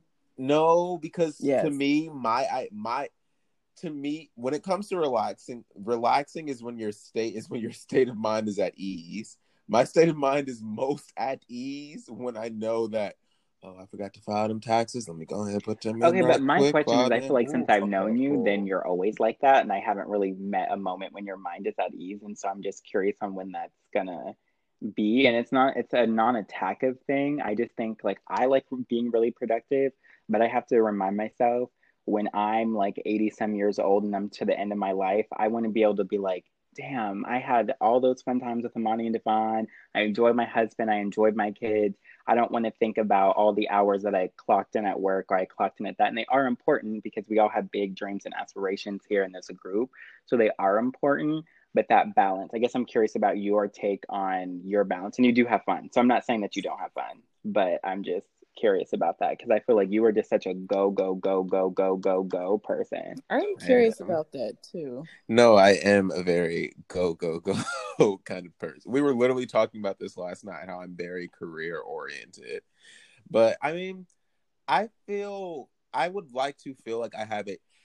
And then another thing is that right now we're in a pandemic. Right now I don't have a job, so like I don't have the typical things to keep me busy, so that I can like feel, so that I can like feel the want to just sit down and not do anything. that makes Yeah. sense That's that's a good observation. Yeah, like I like right now I'm very much aware of like once I get a job is when it's gonna be a matter of like, okay, nigga, like you can just sit down and watch RuPaul's drag race. Like it's fine. Like you can Where just you feel like there's something in your life that's forcing you to be productive, so your downtime is actually is that like designated to be downtime. Exactly. But like I do think I would like to say I'm pretty well balanced. Cause like when I do want to have when I do want to not do anything but just like have fun or a good time or relax, I'm able to do it. Now given my ideas of having fun are different from everyone that's else's. okay that's a whole other Mhm. conversation So so there is so there is that. But this also oh excuse me, I'm over here burping child. It's a little food. little noodles I had earlier. But I but I I do think right now a big portion of my productivity comes from me just being kind of like bored and like I I really hate just like sitting. I honestly actually Bored the the more I think in the house bored. Bored What? in the house, when I'm bored in in the house the house, bored. in the house bored. But like I really just kind of hate sitting and doing Hmm. absolutely nothing. Like that's bothersome to me. Hmm. But like by that I mean like sitting and like I know people who can like sit in silence. i can I can. i know i my live with you i know my your ass thing. can't do no silence It's not really my thing. My thing is like well like I can do like sit in my room by myself in silence. If there's like a room of people and everybody's just quiet, the fuck? Nah. My oh my Yeah, my oh my I've noticed that it's like it, it might it might just be because you're a very social person. Like you you like to be around people, you like to talk. I like um not mm, I'm scratch that point. I mean, it's not false, but I don't really know where I was going with it. But I've noticed that like if I'm in the car, usually by myself, it, I don't immediately move to turn the music on. I've been in the car like in like my previous relationship, it would piss him off if like I was driving and the music wasn't on. And he was like, "How can you just sit in here and just?" I cry?" And have was a lot of friends who are like, of I like to think Like, when I drive. Like I'm fine with the silence. Exactly. Like let me be. Let, let me be. If like if I'm- I'm in the car with someone else and they're quiet and I'm quiet, I'm like, this is great. We're enjoying each other's space without having to like do the most.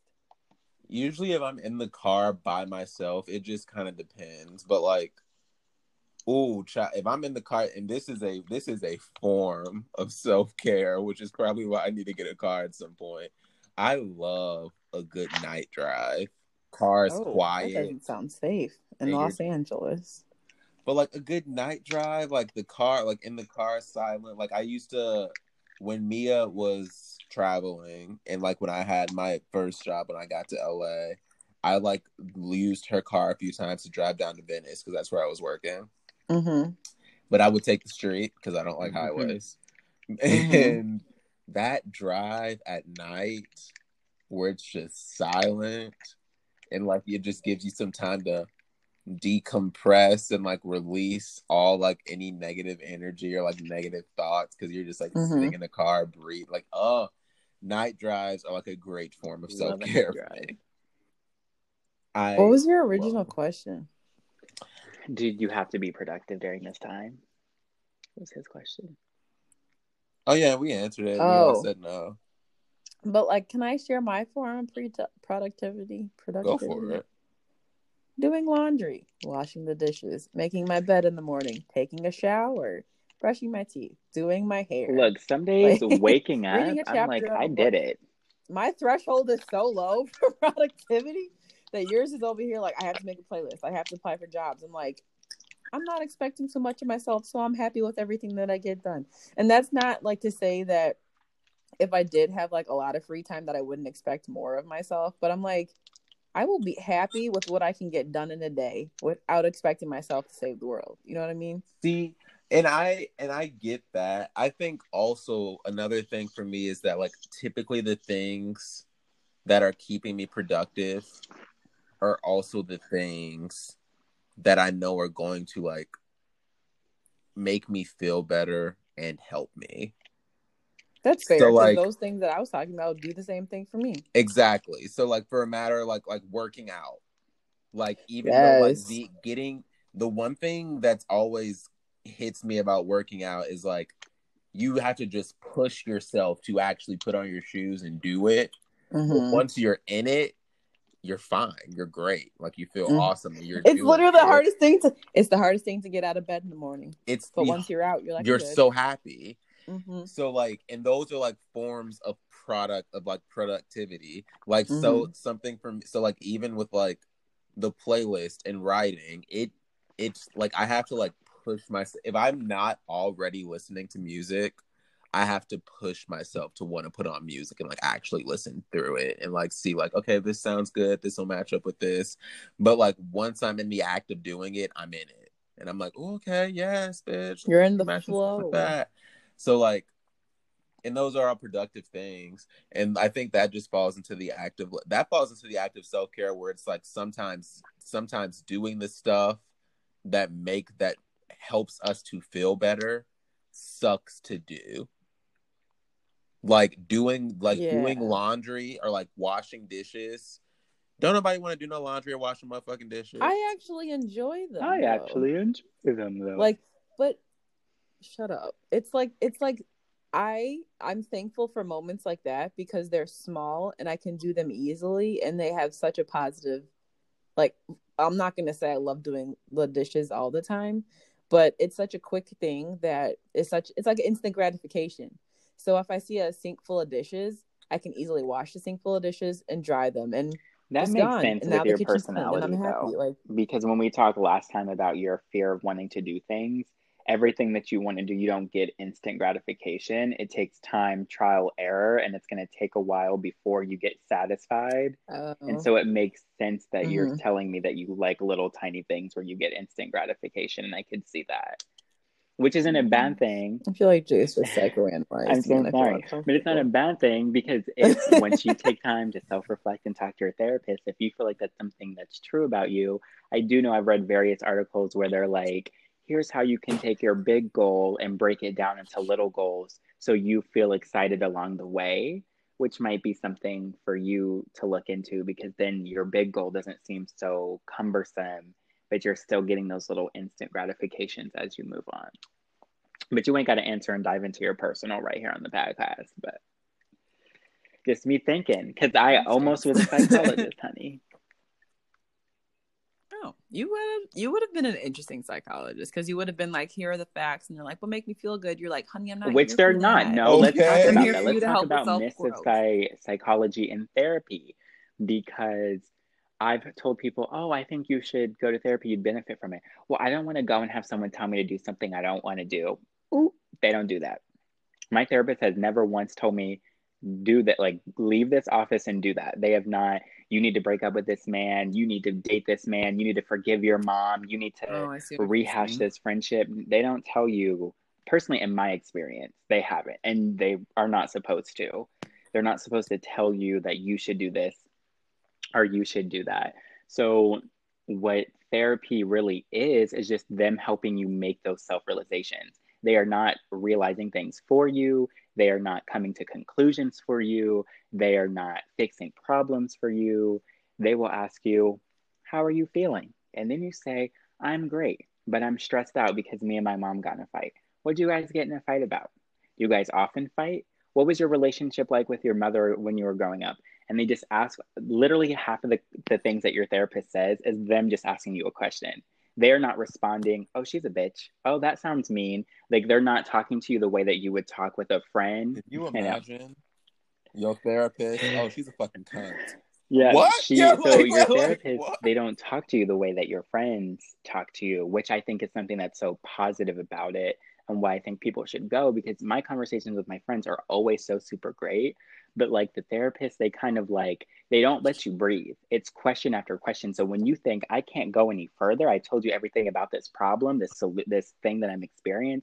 Nope, they've got another question. And then when you think, okay, that's cool, I've said everything, they're going to give me some type of feedback, tell me how to fix it. Nope, they ask you a different question because they're just wanting you. So it's like the like leading, Yes. getting you there. Yes, so they're just wanting you to think about your life and your actions and your emotions and the things you're going through. And then how do they connect? How do they make you feel? How do they leave lasting impressions on you? How do you think that you can overcome them? And so that's something that I want people to kind of realize that it's not someone telling you that this is what you need to do. They can give you ideas um, but that in my situation the way that they have been have been like here's a technique for relieving stress. Here's a technique for relieving anxiety.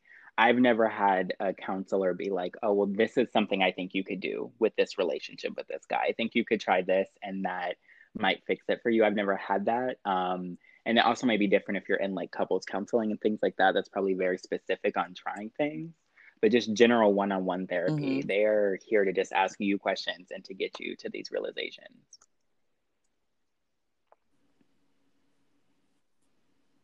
Which honestly for a lot of people is good and bad. Some people like it's good for me because i hate when people tell me how to fix something. Mm. i don't Oh, need you oh my i don't need you to tell me. If anything i probably know the answer. I just want to Mm. talk to somebody about it so i hate when people try to fix my situations. So like therapy is great for that because they're not necessarily trying to they're just giving you this space. here support. davon tell us how you're feeling. Yeah. and then seeing as you feel like you already know your own solutions it's just you're voicing them to someone who's not going to be like well i wouldn't do that davon. Oh nope that's not what he wanted. He wanted someone to hear him. He wanted to be seen. He was heard he was seen and now he feels comfortable doing what he needs to do. But then there's people who like need someone to tell them what to do. Like it's like, okay, That's but I don't know what to do. Like That's yeah, not like, life, baby. like- I am so sorry because everybody would handle a situation differently. Do you guys see any downsides to therapy? Um, Um, the only oh. I know. Go. I know people who have been who have said that they've like that their therapy that their therapists have been like have like re- will like relieve them. Like the therapist will be like, "All right, I think like you've gotten all the work you could get out of our time with each other." Oh. and like it's time to go. And I feel like if there's not like a I, I'm only saying this could be a downside because if there's like not like a proper conversation, conversations being had leading up to there being an end to therapy, that could be a very dangerous thing. Well, I would assume a To like, therapist cut would not release someone if they were someone who was at the risk of jumping off of a building or being suicidal or harmful to people. but still like even even though you do have like even though you are specialized in therapy you still are not 100% sure how you cutting or ending that relationship with someone is going to have an effect on them That's just weird. So that's that doesn't was like, seem like needs to be, someone who did their job correctly because you should always have a warning. You know what I mean? How do you feel? Do you feel like we've reached the end of our journey together? Because I kind of feel like I've helped you with Olive. So that kind of sounds suspect on the therapist's part. and that's why i said like i feel like in in conversations and meetings there should be like proper build up to something like that. Like there should be like a proper like hey like you're starting to get better with these things. Like maybe we'll like instead of an hour session we'll do a 30 minute session next time. And then like you you know like a proper build up to like finally i think you are good now like our time together is done and over with but other than that I would say for so people, I think people have this again a myth, a perception that oh my god, I'm gonna go. This person's gonna fix my problems. My life is gonna be great. One, like I said, they do not fix problems for you. You are in charge of your own life. Two, it's a process. Like everything is a process. Going through adolescence, adulthood, relationships, grief, like everything is a process. So if you're trying to overcome this, that, or the other, it's not something that's going to happen overnight. And so you need to know that. And then another thing is therapy is not always fun. Now, there are times I go in and me and the therapist, we had a kiki. We laughed. It was a good time. I leave therapy like, ooh, I feel so good. Like I had a self realization. We was cracking jokes. I'm about to go get this coffee from Starbucks. I'm having a good day. There are other times I've been in a great mood, went into therapy, and they done made me talk about something, and now I left in a bad mood. And that doesn't mean that therapy is bad. It's just when you're sitting here and unpacking all of your trauma and your emotions, you are bringing forth things that you had buried or pushed to the side or left in the back of the closet. And so that is going to be an emotional journey. So people also need to realize that it's not just going to be roses. Like, this is so great. We're slapping a band aid. No, it's like you're pulling everything out of a box. And so now you have a huge mess around you. And then you have to work through the mess piece by piece before you can kind of get to a completed process. So that's something that people should know. So I wouldn't say that that's a downside. I just think some people don't expect that to happen, and you should know that that's a possibility. How honest are you when your therapist now, asks let me you tell you, questions? I was honest. I had a friend, she literally would look me in my face, tell me multiple times that she would go to therapy and lie to her therapist's face. And then I was like, and I My was like, damn. well, you're not getting help. Like your problems aren't being resolved Yeah, like, resolved. how and helpful can so that that person then has to uncome overcome that by themselves. Because if you're not being honest with them, they can't ask you the types of questions or give you the types of resources or practices to try because they don't know what they're actually trying to help you overcome. So that's another personal problem. It's just like people, you can't force people to get help. They have to want help. So if you're going to therapy and you're lying, more mm-hmm. than likely you're not ready. You're not ready to unpack the trauma. You're not ready to deal with the situation. And so you're sabotaging that by yourself. And so that's again, that person needs the introspective and they have to start that journey when they're ready. But me personally, I was pretty honest. I mean, because everything is like confidential. And then, I mean, I didn't have anything too crazy. So it was kind of like whatever. And I also knew that it was the only way to work through things and to get better was to say, this is how I'm feeling and this is why I felt this way and like whatever and so on and so forth, because it's just not helpful if you're just going to lie and be dishonest. I also Mhm. just feel like when it comes to therapy, I walk into therapy with the mindset of like, I'm not paying you for nothing. So what's the point of me lying? like what like what's the Mhm. point of me sitting here in your face making up all these grander lies when like we're supposed to be helping? I feel like there should be three people you can tell the truth to. your God, whatever religion, belief, spirituality you have, your significant other, if you're someone who values long term monogamous relationships, and then your therapist. Those are three people that you should not have to lie to. Maybe the police, but we don't want to get into the correct the corruption. We don't want to get into the corruption because there are corrupt police who trick and manipulate. So we aren't going to go there. But at least three: your God, your partner, and your therapist. You should be able to tell those people the truth. Okay, new question. I just love the questions. questions Having never been to therapy, ha- this is the first episode where I'm like actually asking questions, so I feel like I need to own up to my name. But statements. Assume. um when you're in okay so therapy you're meeting a stranger and having the stranger help you with your life how does it does it like is there like a learning curve where you have to feel comfortable telling this person these things or do they like like ease you into it because if so, if i walked into a room and a complete stranger was like all right tell me about like No. your relationship with your parents and then They ask ease all you. they these, don't like, do that. Yeah, my like so you I- like build they like establish like a relationship first my therapist who I go to, he's amazing. But um it was literally like first and foremost before they eat before he even agreed to take on a meeting with me, we got like phone we had like a phone call where literally just like, Tell me about yourself. Why are you looking for therapy? Like let's break through some of that stuff first. And then like over the phone call, it was more so just kind of seeing if we clicked. and, like, Mhm. we it was would, like, a like a FaceTime before you go on a physical date. basically yeah. It was basically that. Because like yeah no it was basically that. Because i do that. I facetime people before i go on Mhm. an actual date with Mhm. them. But like yeah no it's really like let's see if we actually click. We click well. I am black queer pansexual man. He is black gay man so like we click very well. Anything that i wanted to talk about he like is like oh my god like yeah we can talk about that. And like Mhm. the conversation was very friendly. Okay. so then i was like we could definitely we could definitely get along. And then our first meeting together was just another conversation where literally all he said was like just tell me about yourself.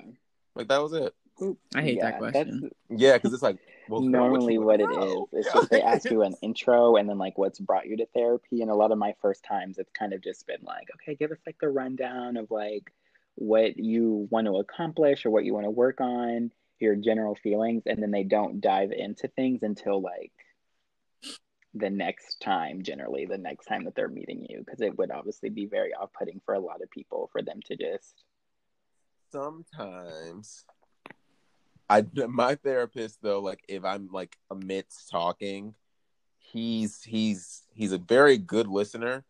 So like he's one of them people who he'll like pinpoint something and he'll be like, You just said that like this was that and that is this. And then I was like, Oh, did I? He was like, Yeah, like why do you think that? And then I'll be like, Oh, like I don't know, like maybe we just know, girl, we're gonna talk about it. And I'm like, ah and like, like, wait a minute.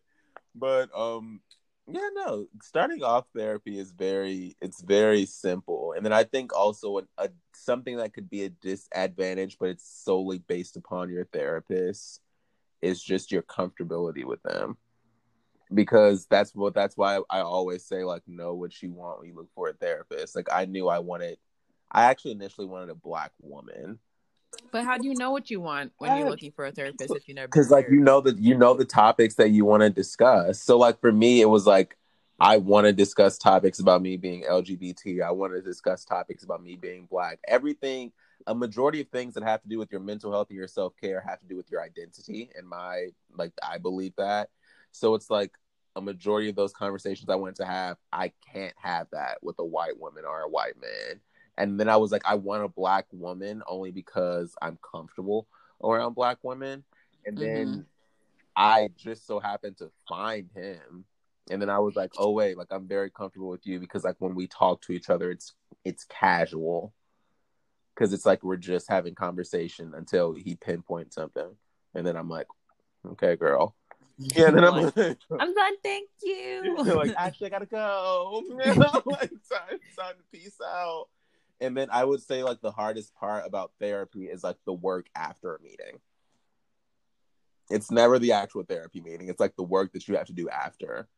Like my therapist will give me homework. Oh, So you homework. good. I'm great at for you. Homework. So you got it. Yeah. So you, so you got it. This man will literally be like, you know what? We talked about this today. I want you to go home and I want you to write down like these three things and then like come back to me about and then like we can Yeah. discuss. Yeah. Art will be stuff like, oh, like I just feel like I'm not doing enough. I didn't do this. I didn't do that. And then he's like, well, you know what you can do? And I'm like, what? And he's like, do it. And then I was like, oh, Oh. yeah. And I'm just like, but that, I can't deal with it. I'm like, but that's so hard. He's like, oh, girl, like, like, You're like, that's on. why I didn't do it though, because it's difficult. But I would, I recommend therapy. To Oh, it's just honestly a I hoot. enjoy I tell people to go all the time. I'm like, have you tried? Have you gone? Have you met with? So, what do you think are like the top three? Because I know we can't narrow it down to one. What are the top three reasons you think people avoid going to therapy? And we're going to go ahead and x-nay the um, stigma behind it because that's an obvious one. Yeah, So, what are the other top Um, three? They don't want to be honest with themselves. people- That literally ties into what I was gonna say. Because I was gonna say I feel like some people know their what their issues are, and they're just very uncomfortable with bringing up those issues. They're comfortable with being toxic. Yeah, some people are fine Mhm. with where they're at. Um, I think connecting and Toxic they to are there are and some people who don't want to do what's necessary. Like for example, there are some parent child relationships that are so unhealthy that the best thing for the child to do would be to disconnect from the parent so they can live their life and they can heal. And there are some people who will not. And that's that everyone lives their own Mhm. life and makes their own decisions. And so that's not for me to judge. But i think one part a thing about therapy is you kind of have to realize what's not healthy for you and what is toxic and how you treat people and how tr- people treat you. And like if you're not comfortable with like a mo- removing those things from your life then that's going to cause like uh, you know it's going to cause an issue because there are a lot of people that are uncomfortable with ending relationships. I on the other hand snip snip snip, because snip. to me i like to live a good life. I like to be happy. I like to be loved. I like to have fun. Like i just like those things. And so this is something that is soul sucking. I'm okay with snip snipping. There are a lot of people who are not. So i think that also could play into it.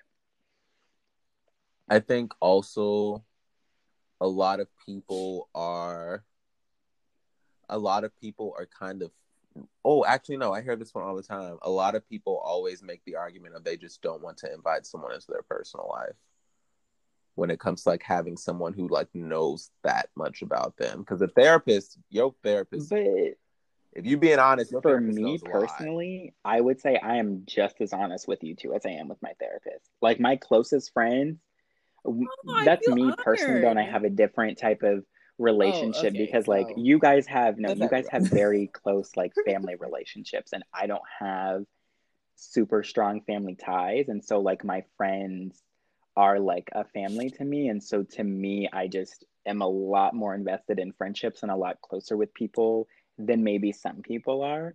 And so again, I'm everything my therapist knows, my closest friends know the same thing. I have voiced similar sentiments, similar ideas, and had have had similar conversations um, with them. So I don't even know why I said that. Oh, inviting someone in. So like I guess that doesn't I guess Yeah. you guys aren't strangers, so that would be the difference. But it's also like, well, five people already know.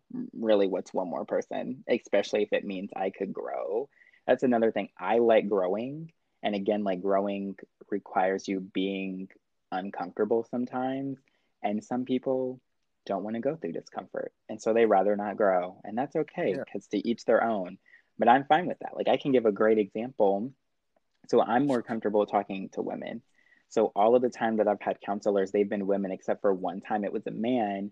And I had told them I wanted a woman. I got a man anyway. And I was gonna correct them. Like after the first meeting was over, I was like, I'm gonna go and I'm gonna tell them that I want a woman. That's what I requested. And then I was like, you know what? No, boo, I'm gonna challenge you. You have a problem with being close to men. We're gonna fix it. And so instead, yeah so Good instead, I was like, we're gonna stay because I, especially being emotional. First of all, I don't like being emotional, period. I didn't. I'm better now. But at the point in time, I didn't like being super emotional and vulnerable, period. But if I was going to, I much rather it be with a woman that I am close to, not a random man. I was like, we're going to do it because we're going to grow and we're going to change.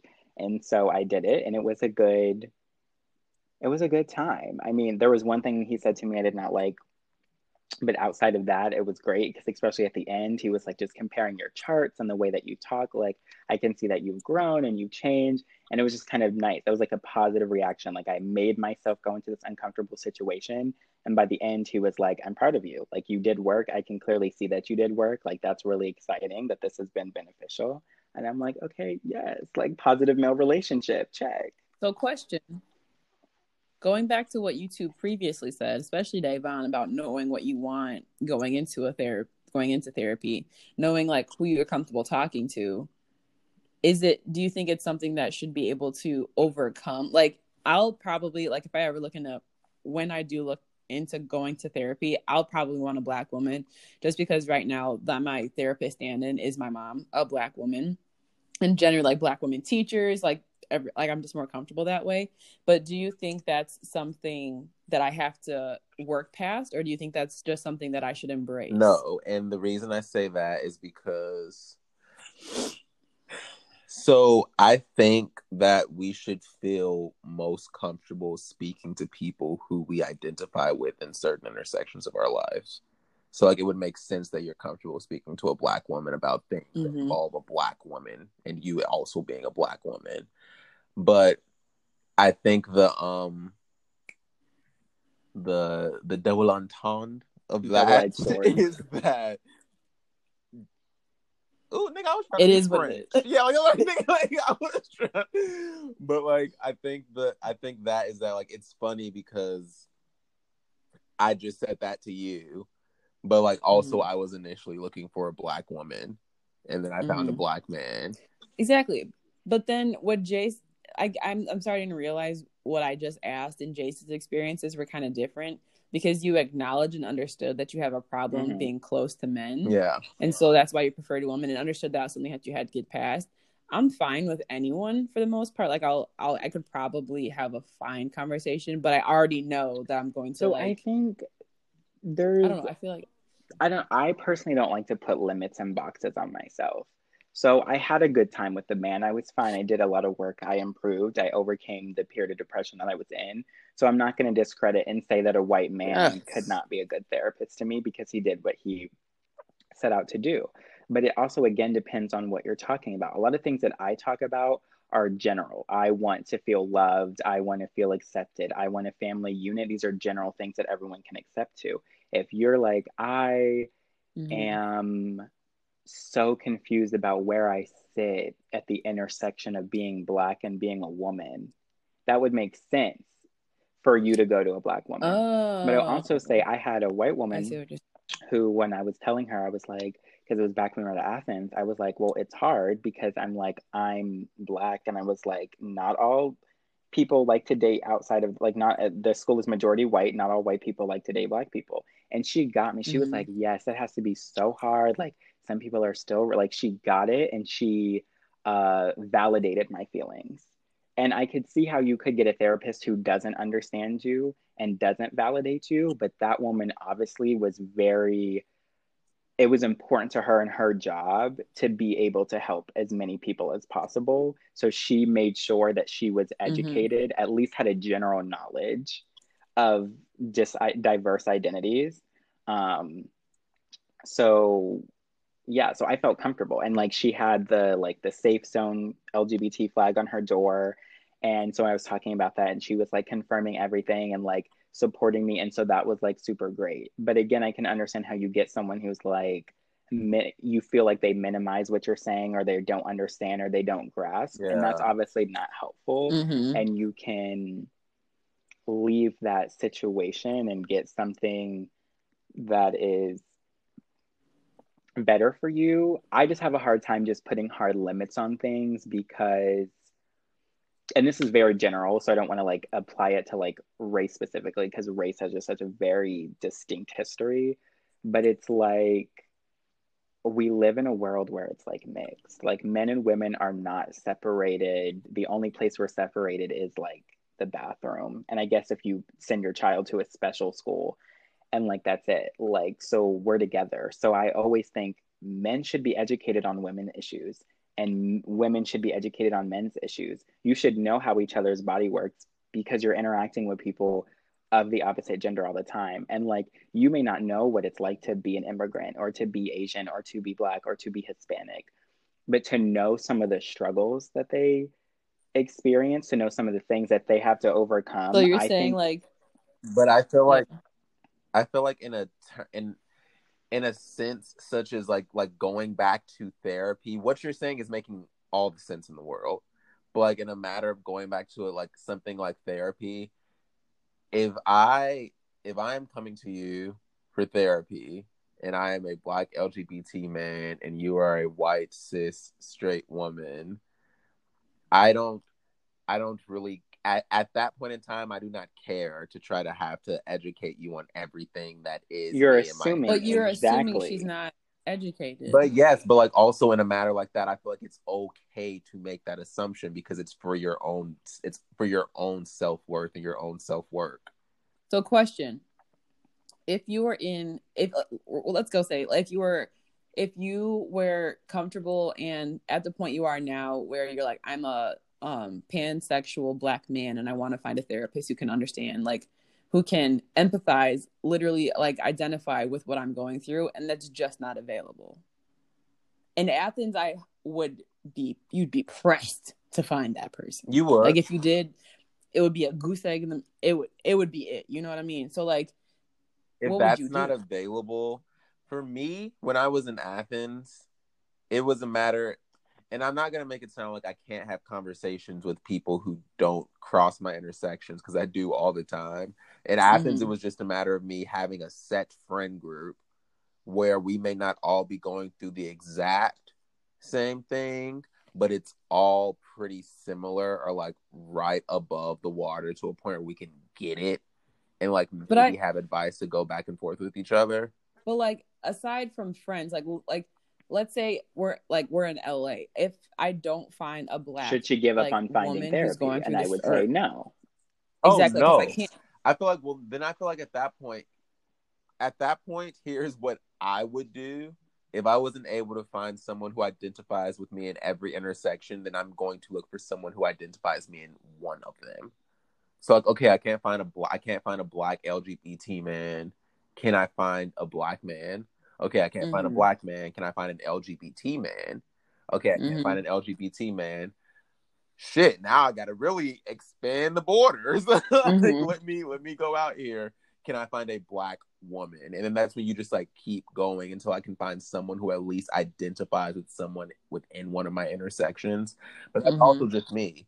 Like I when it comes to a matter of therapy, I don't want to even have to as I don't if I don't have to put in the work to educate myself on, to educate you on everything that encompasses me and my identity, but I know that there's someone who pro- who probably will understand more than you will. I'm not gonna go discredit. I want to say real quick. It's like I agree, and I'm like fighting how you fight because like I have one part. I have one part of me that's very. I just want.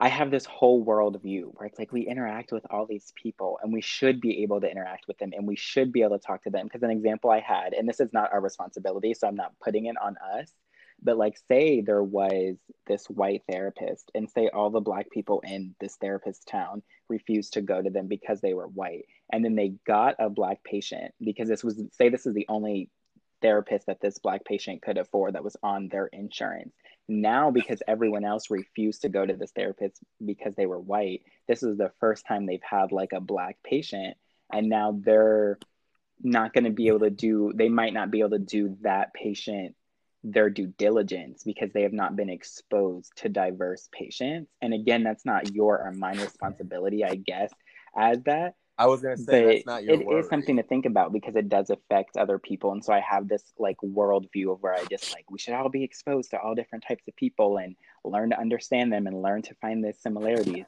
but to then echo what you said And I've said this before, there's just such an ease being around my black friends. There's an ease being around my LGBT friends because it's like, oh, you get it.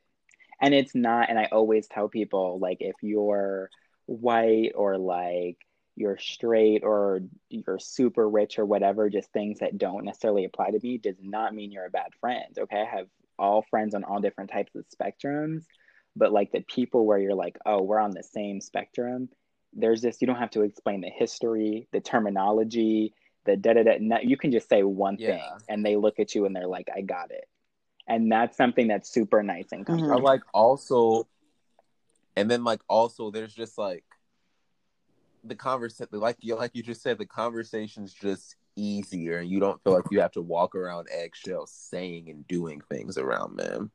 And like in a matter such as therapy, you should be at least you should be hundred percent comfortable with your therapist.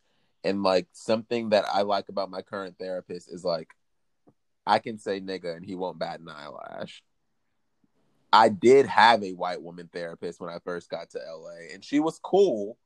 But I remember there was one time where I slipped up and said nigga, and I was just like, and I was like, oh, wait, wait, wait, wait, mm-hmm. wait. Like, and she was fine with it, but like, you could just obviously see that she was just kind of like, oh, I don't think I've ever heard that in my office. or the fact that you reacted to it like if you're if you're self-conscious about it in a therapy session maybe you should find someone who you're not going to be thinking about it Exactly. So like that's just and then I also feel another reason for me is that like I always try to support black people.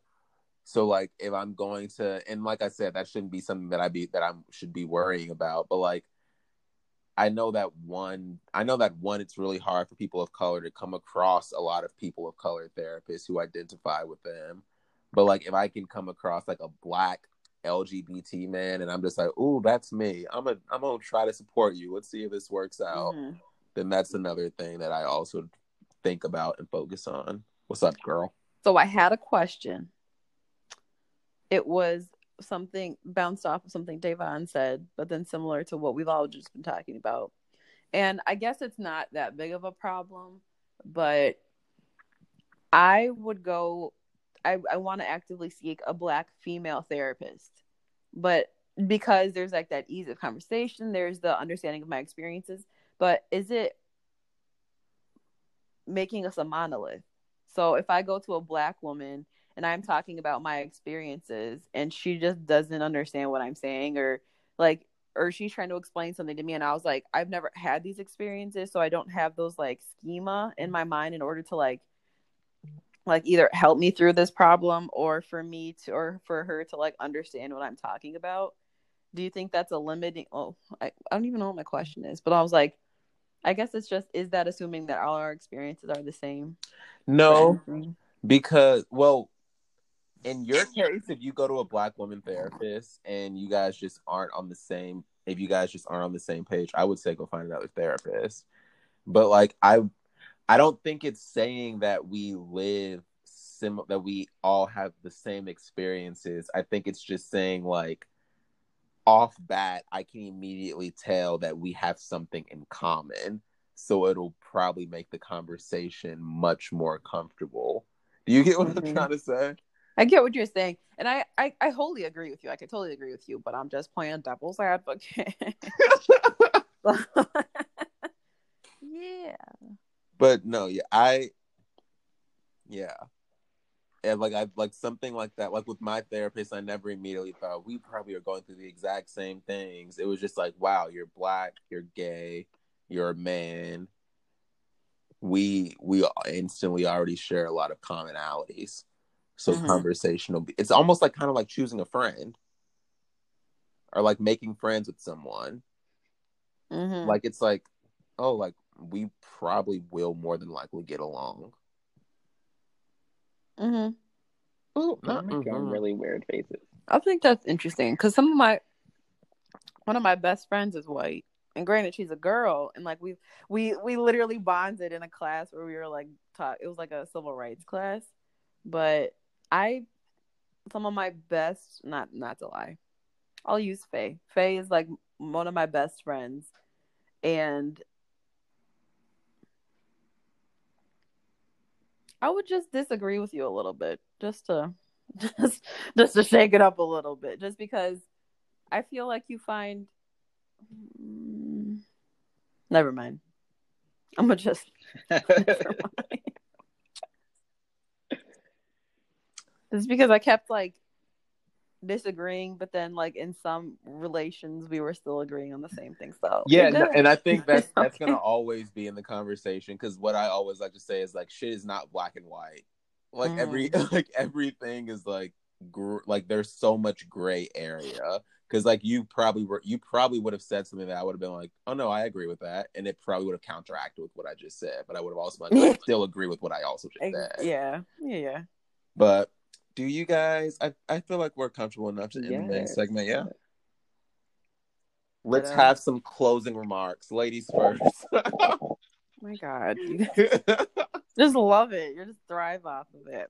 But um closing remarks, I'm looking into therapy, but also I'm a lazy person. So I'll probably put it off until it's convenient for me. As I do most things, unfortunately. Um I I'm thankful for you guys to answer some of my questions and I will be coming for towards you with my therapy questions. Um yeah. Cute. Young Nicholas.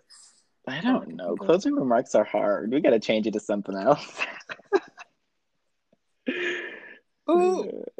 I would say, I would say for me, my closing remark would be, if if you are currently having conversations with yourself about therapy, but you're not made, but you're possibly not in a space to be able to afford or go to therapy. Since you're having those conversations with yourself, it will probably be smart to try to do some work with yourself to begin with. And then once you're in a spot where you can finally get help from a trained professional, then you can do that and you'll be much more better educated upon yourself to be in a better spot with that trained professional. Therapy. I encourage people when you can, obviously, because like we said, it's a privilege to be able to go. But if you have the opportunity to go, I encourage everyone to go. Like there is no Go. reason not to go. I suggest it all the time, nonstop. Mental health is such is something that you should definitely make priority and take care of. And I feel like it's awesome In any way you can. in every it's way. not going to therapy, it's thinking to yourself. If it's not thinking to yourself, it's doing things that help you stay in a positive mindset. If it's not that, then it's the other. In Make way you your make your mental health a priority. By any oh, means necessary. aggressive. I did not like that. I don't want that to be the parents' Hey guys, we are here to close out the podcast with our quotes me segment, where we say anything and everything that has been in our minds that we think is something good for the people to hear. I will start her off. I have two things. First thing is sometimes doing the things that make us feel better suck to do. like I said in the main segment, it's really it's sometimes really hard to push ourselves to do the things that we know in the long run will make us feel better and we'll be so happy that we did them. Hmm but push yourself to do them. Like keep pushing yourself in in effort in things such as that i would say be hard on yourself like if you know it's going to if you know it's going to make you feel better be hard on yourself about making sure you do it and getting it done I would say be disciplined rather than be hard. And there we go, back with the words. So that's nice wording. Boom, boom, boom. The other one I put is, and this is something that like was sitting with me because I had a, I had a friend who texted me like, "Oh, what are you doing?" And I was like, "I'm not doing anything." And then they were like, "Oh, awesome! So then like you can help me out with this." da, da, da. And I was like, "Well, no, like I don't want to." hmm And then they were like, "But you're not doing anything." I was like, "Exactly," and I, I want to not be doing anything. So like, people like, it's okay it's okay to say no and it's okay to not do anything even if you aren't busy and when i say that i'm saying like it's this goes back into the productivity conversation but like it is okay to not always be doing something. And i do know that i said some like for me productivity is what makes me feel good but like also there are points and times where i'm where i am just not doing anything. And i absolutely hate when like someone's like oh so you're not doing anything and then it's like yeah but like That's on I- purpose. It's like intentional. yeah like it's literally like i literally made sure i was not able to do anything right now. Like i mean to not be doing anything. Hmm but those are my quote me's oh also i wanted to give shout outs to uh there were uh so there were some really awesome things that i found through the twitter sphere. And i wanted to give a shout out to some people and one of the first shout outs her name is key williams. Her twitter is at key williams. That's k-e-y w-i-l-l-i-a-m-s-s and she recently posted a really informational but kind of like it was it was kind of like based off of her story and like how she was feeling but it was like a thread for depression and suicide ideation and i've been seeing like a lot of different threads and things popping up on social media when it comes to that kind of subject. And she just went like so in depth was like so forward was like so willing to just like talk about her own situation. And i thought that thread and i thought the thread was really beautiful. And i know i retweeted it and i also retweeted it on our twitter page at the get right pod on twitter. Get Right pod. so shout out to Key Williams. And I also want to give a shout out to a fellow black man named Armen Henderson. Armen Henderson is a doctor. He is specifically an internal medicine physician. I don't know what that Internal medicine. To me, all I heard was ah, money. Yeah. Uh, yeah, like, and he works at the University of Miami in Miami, Florida. But he was recently harassed by a cop outside of his outside of his actual home. Um, he was at his van, packing his van with tents and food because he. We'll get into it, but he was packing his van with things, and this cop pulled him over and was like, and th- the cop said that he thought he was illegally offloading trash onto the sidewalk. So the cop literally put him in handcuffs and like tried to detain him until his wife came outside and like gave the cop his ID and everything. But this this black man has been testing homeless people in Miami, Florida for COVID-19 because no one else has been doing it. And he said they're they are a population we have and we do need to make sure they are well because they sit on buses, they sit on trains, they do interact with everyone who is in Miami. So you, we need to be making sure everyone is doing well and everyone is healthy. So he's been going around testing homeless people for COVID 19 and also giving out tents and food. And I think if we can shout out amazing Black people doing amazing things, we should. And I just want to keep doing that. So shout out to those niggas. Shout out. Shout out to those people. Uh, I thought Imani was gonna say niggas. I was gonna be like, say it. I was, No. gonna, I was gonna be like, go. No, thank you. But do you guys have any Imani? anything you want to say? Yes. I do. And it's actually a quote. Okay, Oh God, quote me. It was actually a quote that my dad told me on our Thursday evening conversations. I don't even remember what we were talking about, to be frank, but he said, "You got to get through to go through," and that either it could work either the the other way around. You got to go through to get through. You got to get through to go through. But if you're going through something, you got to go through it to get through it, or you got to go, you got to get through to go through it. You know, like it just made so much sense. Like if you're if you're struggling with it, you're only struggling with it right now. Once you're done, you're done.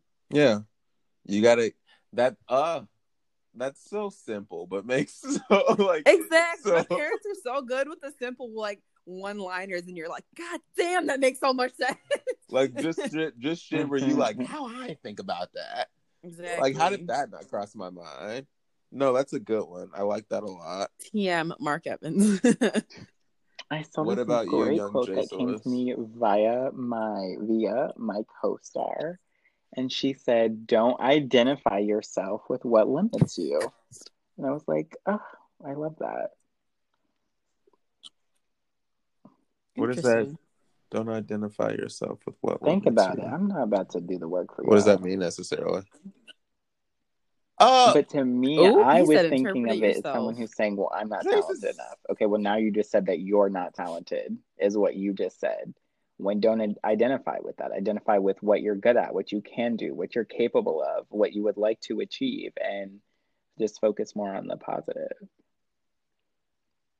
That's how I personally took it. Y'all could take it however you want to take it. Since y'all acting like I'm talking rocket science. Take it like that too. No, I mean I get it. I agree. Okay. I co-sign on your co-star. Jason, don't limit. Don't your- identify don't- yourself was it? with what limits you. Don't identify with things you can't do. I'm just kidding. Don't identify yourself with what limits you. You got a good co-star. Mine are usually just random words put loves me, together. so. I don't use co-star. Um, mine could be like mirrors are your. They do enemy. while Like, out. They Ooh. while out sometimes. It, I don't think it's ever said that. I had one that I said They that say you the and most Davon random like things, but out anyway. about, and I forget which quote it was. It was the one that was like, "Do you take care of people so you won't end up alone?" or something. That one, I was like, "Oh, Oh, No, because that one, that one, a really. Could you imagine I did. waking up? I woke up to that." like that. That's when I woke up to. And she's therapy for me. That Sometimes is- she really has me thinking about things. I'm like, oh, thanks for that. But damn, like you wake up, birds is chirping, it's sunny outside. Do you take care of people because that's how you keep them close to you and you reassure they won't go nowhere? And you just, okay, well, good morning to you too, bitch. Shit. It really mm. happens. Yeah, like that, like, but hello, that's that like, growth, moving beyond the discomfort, honey. But all right. I think this was a great episode, Agreed. guys.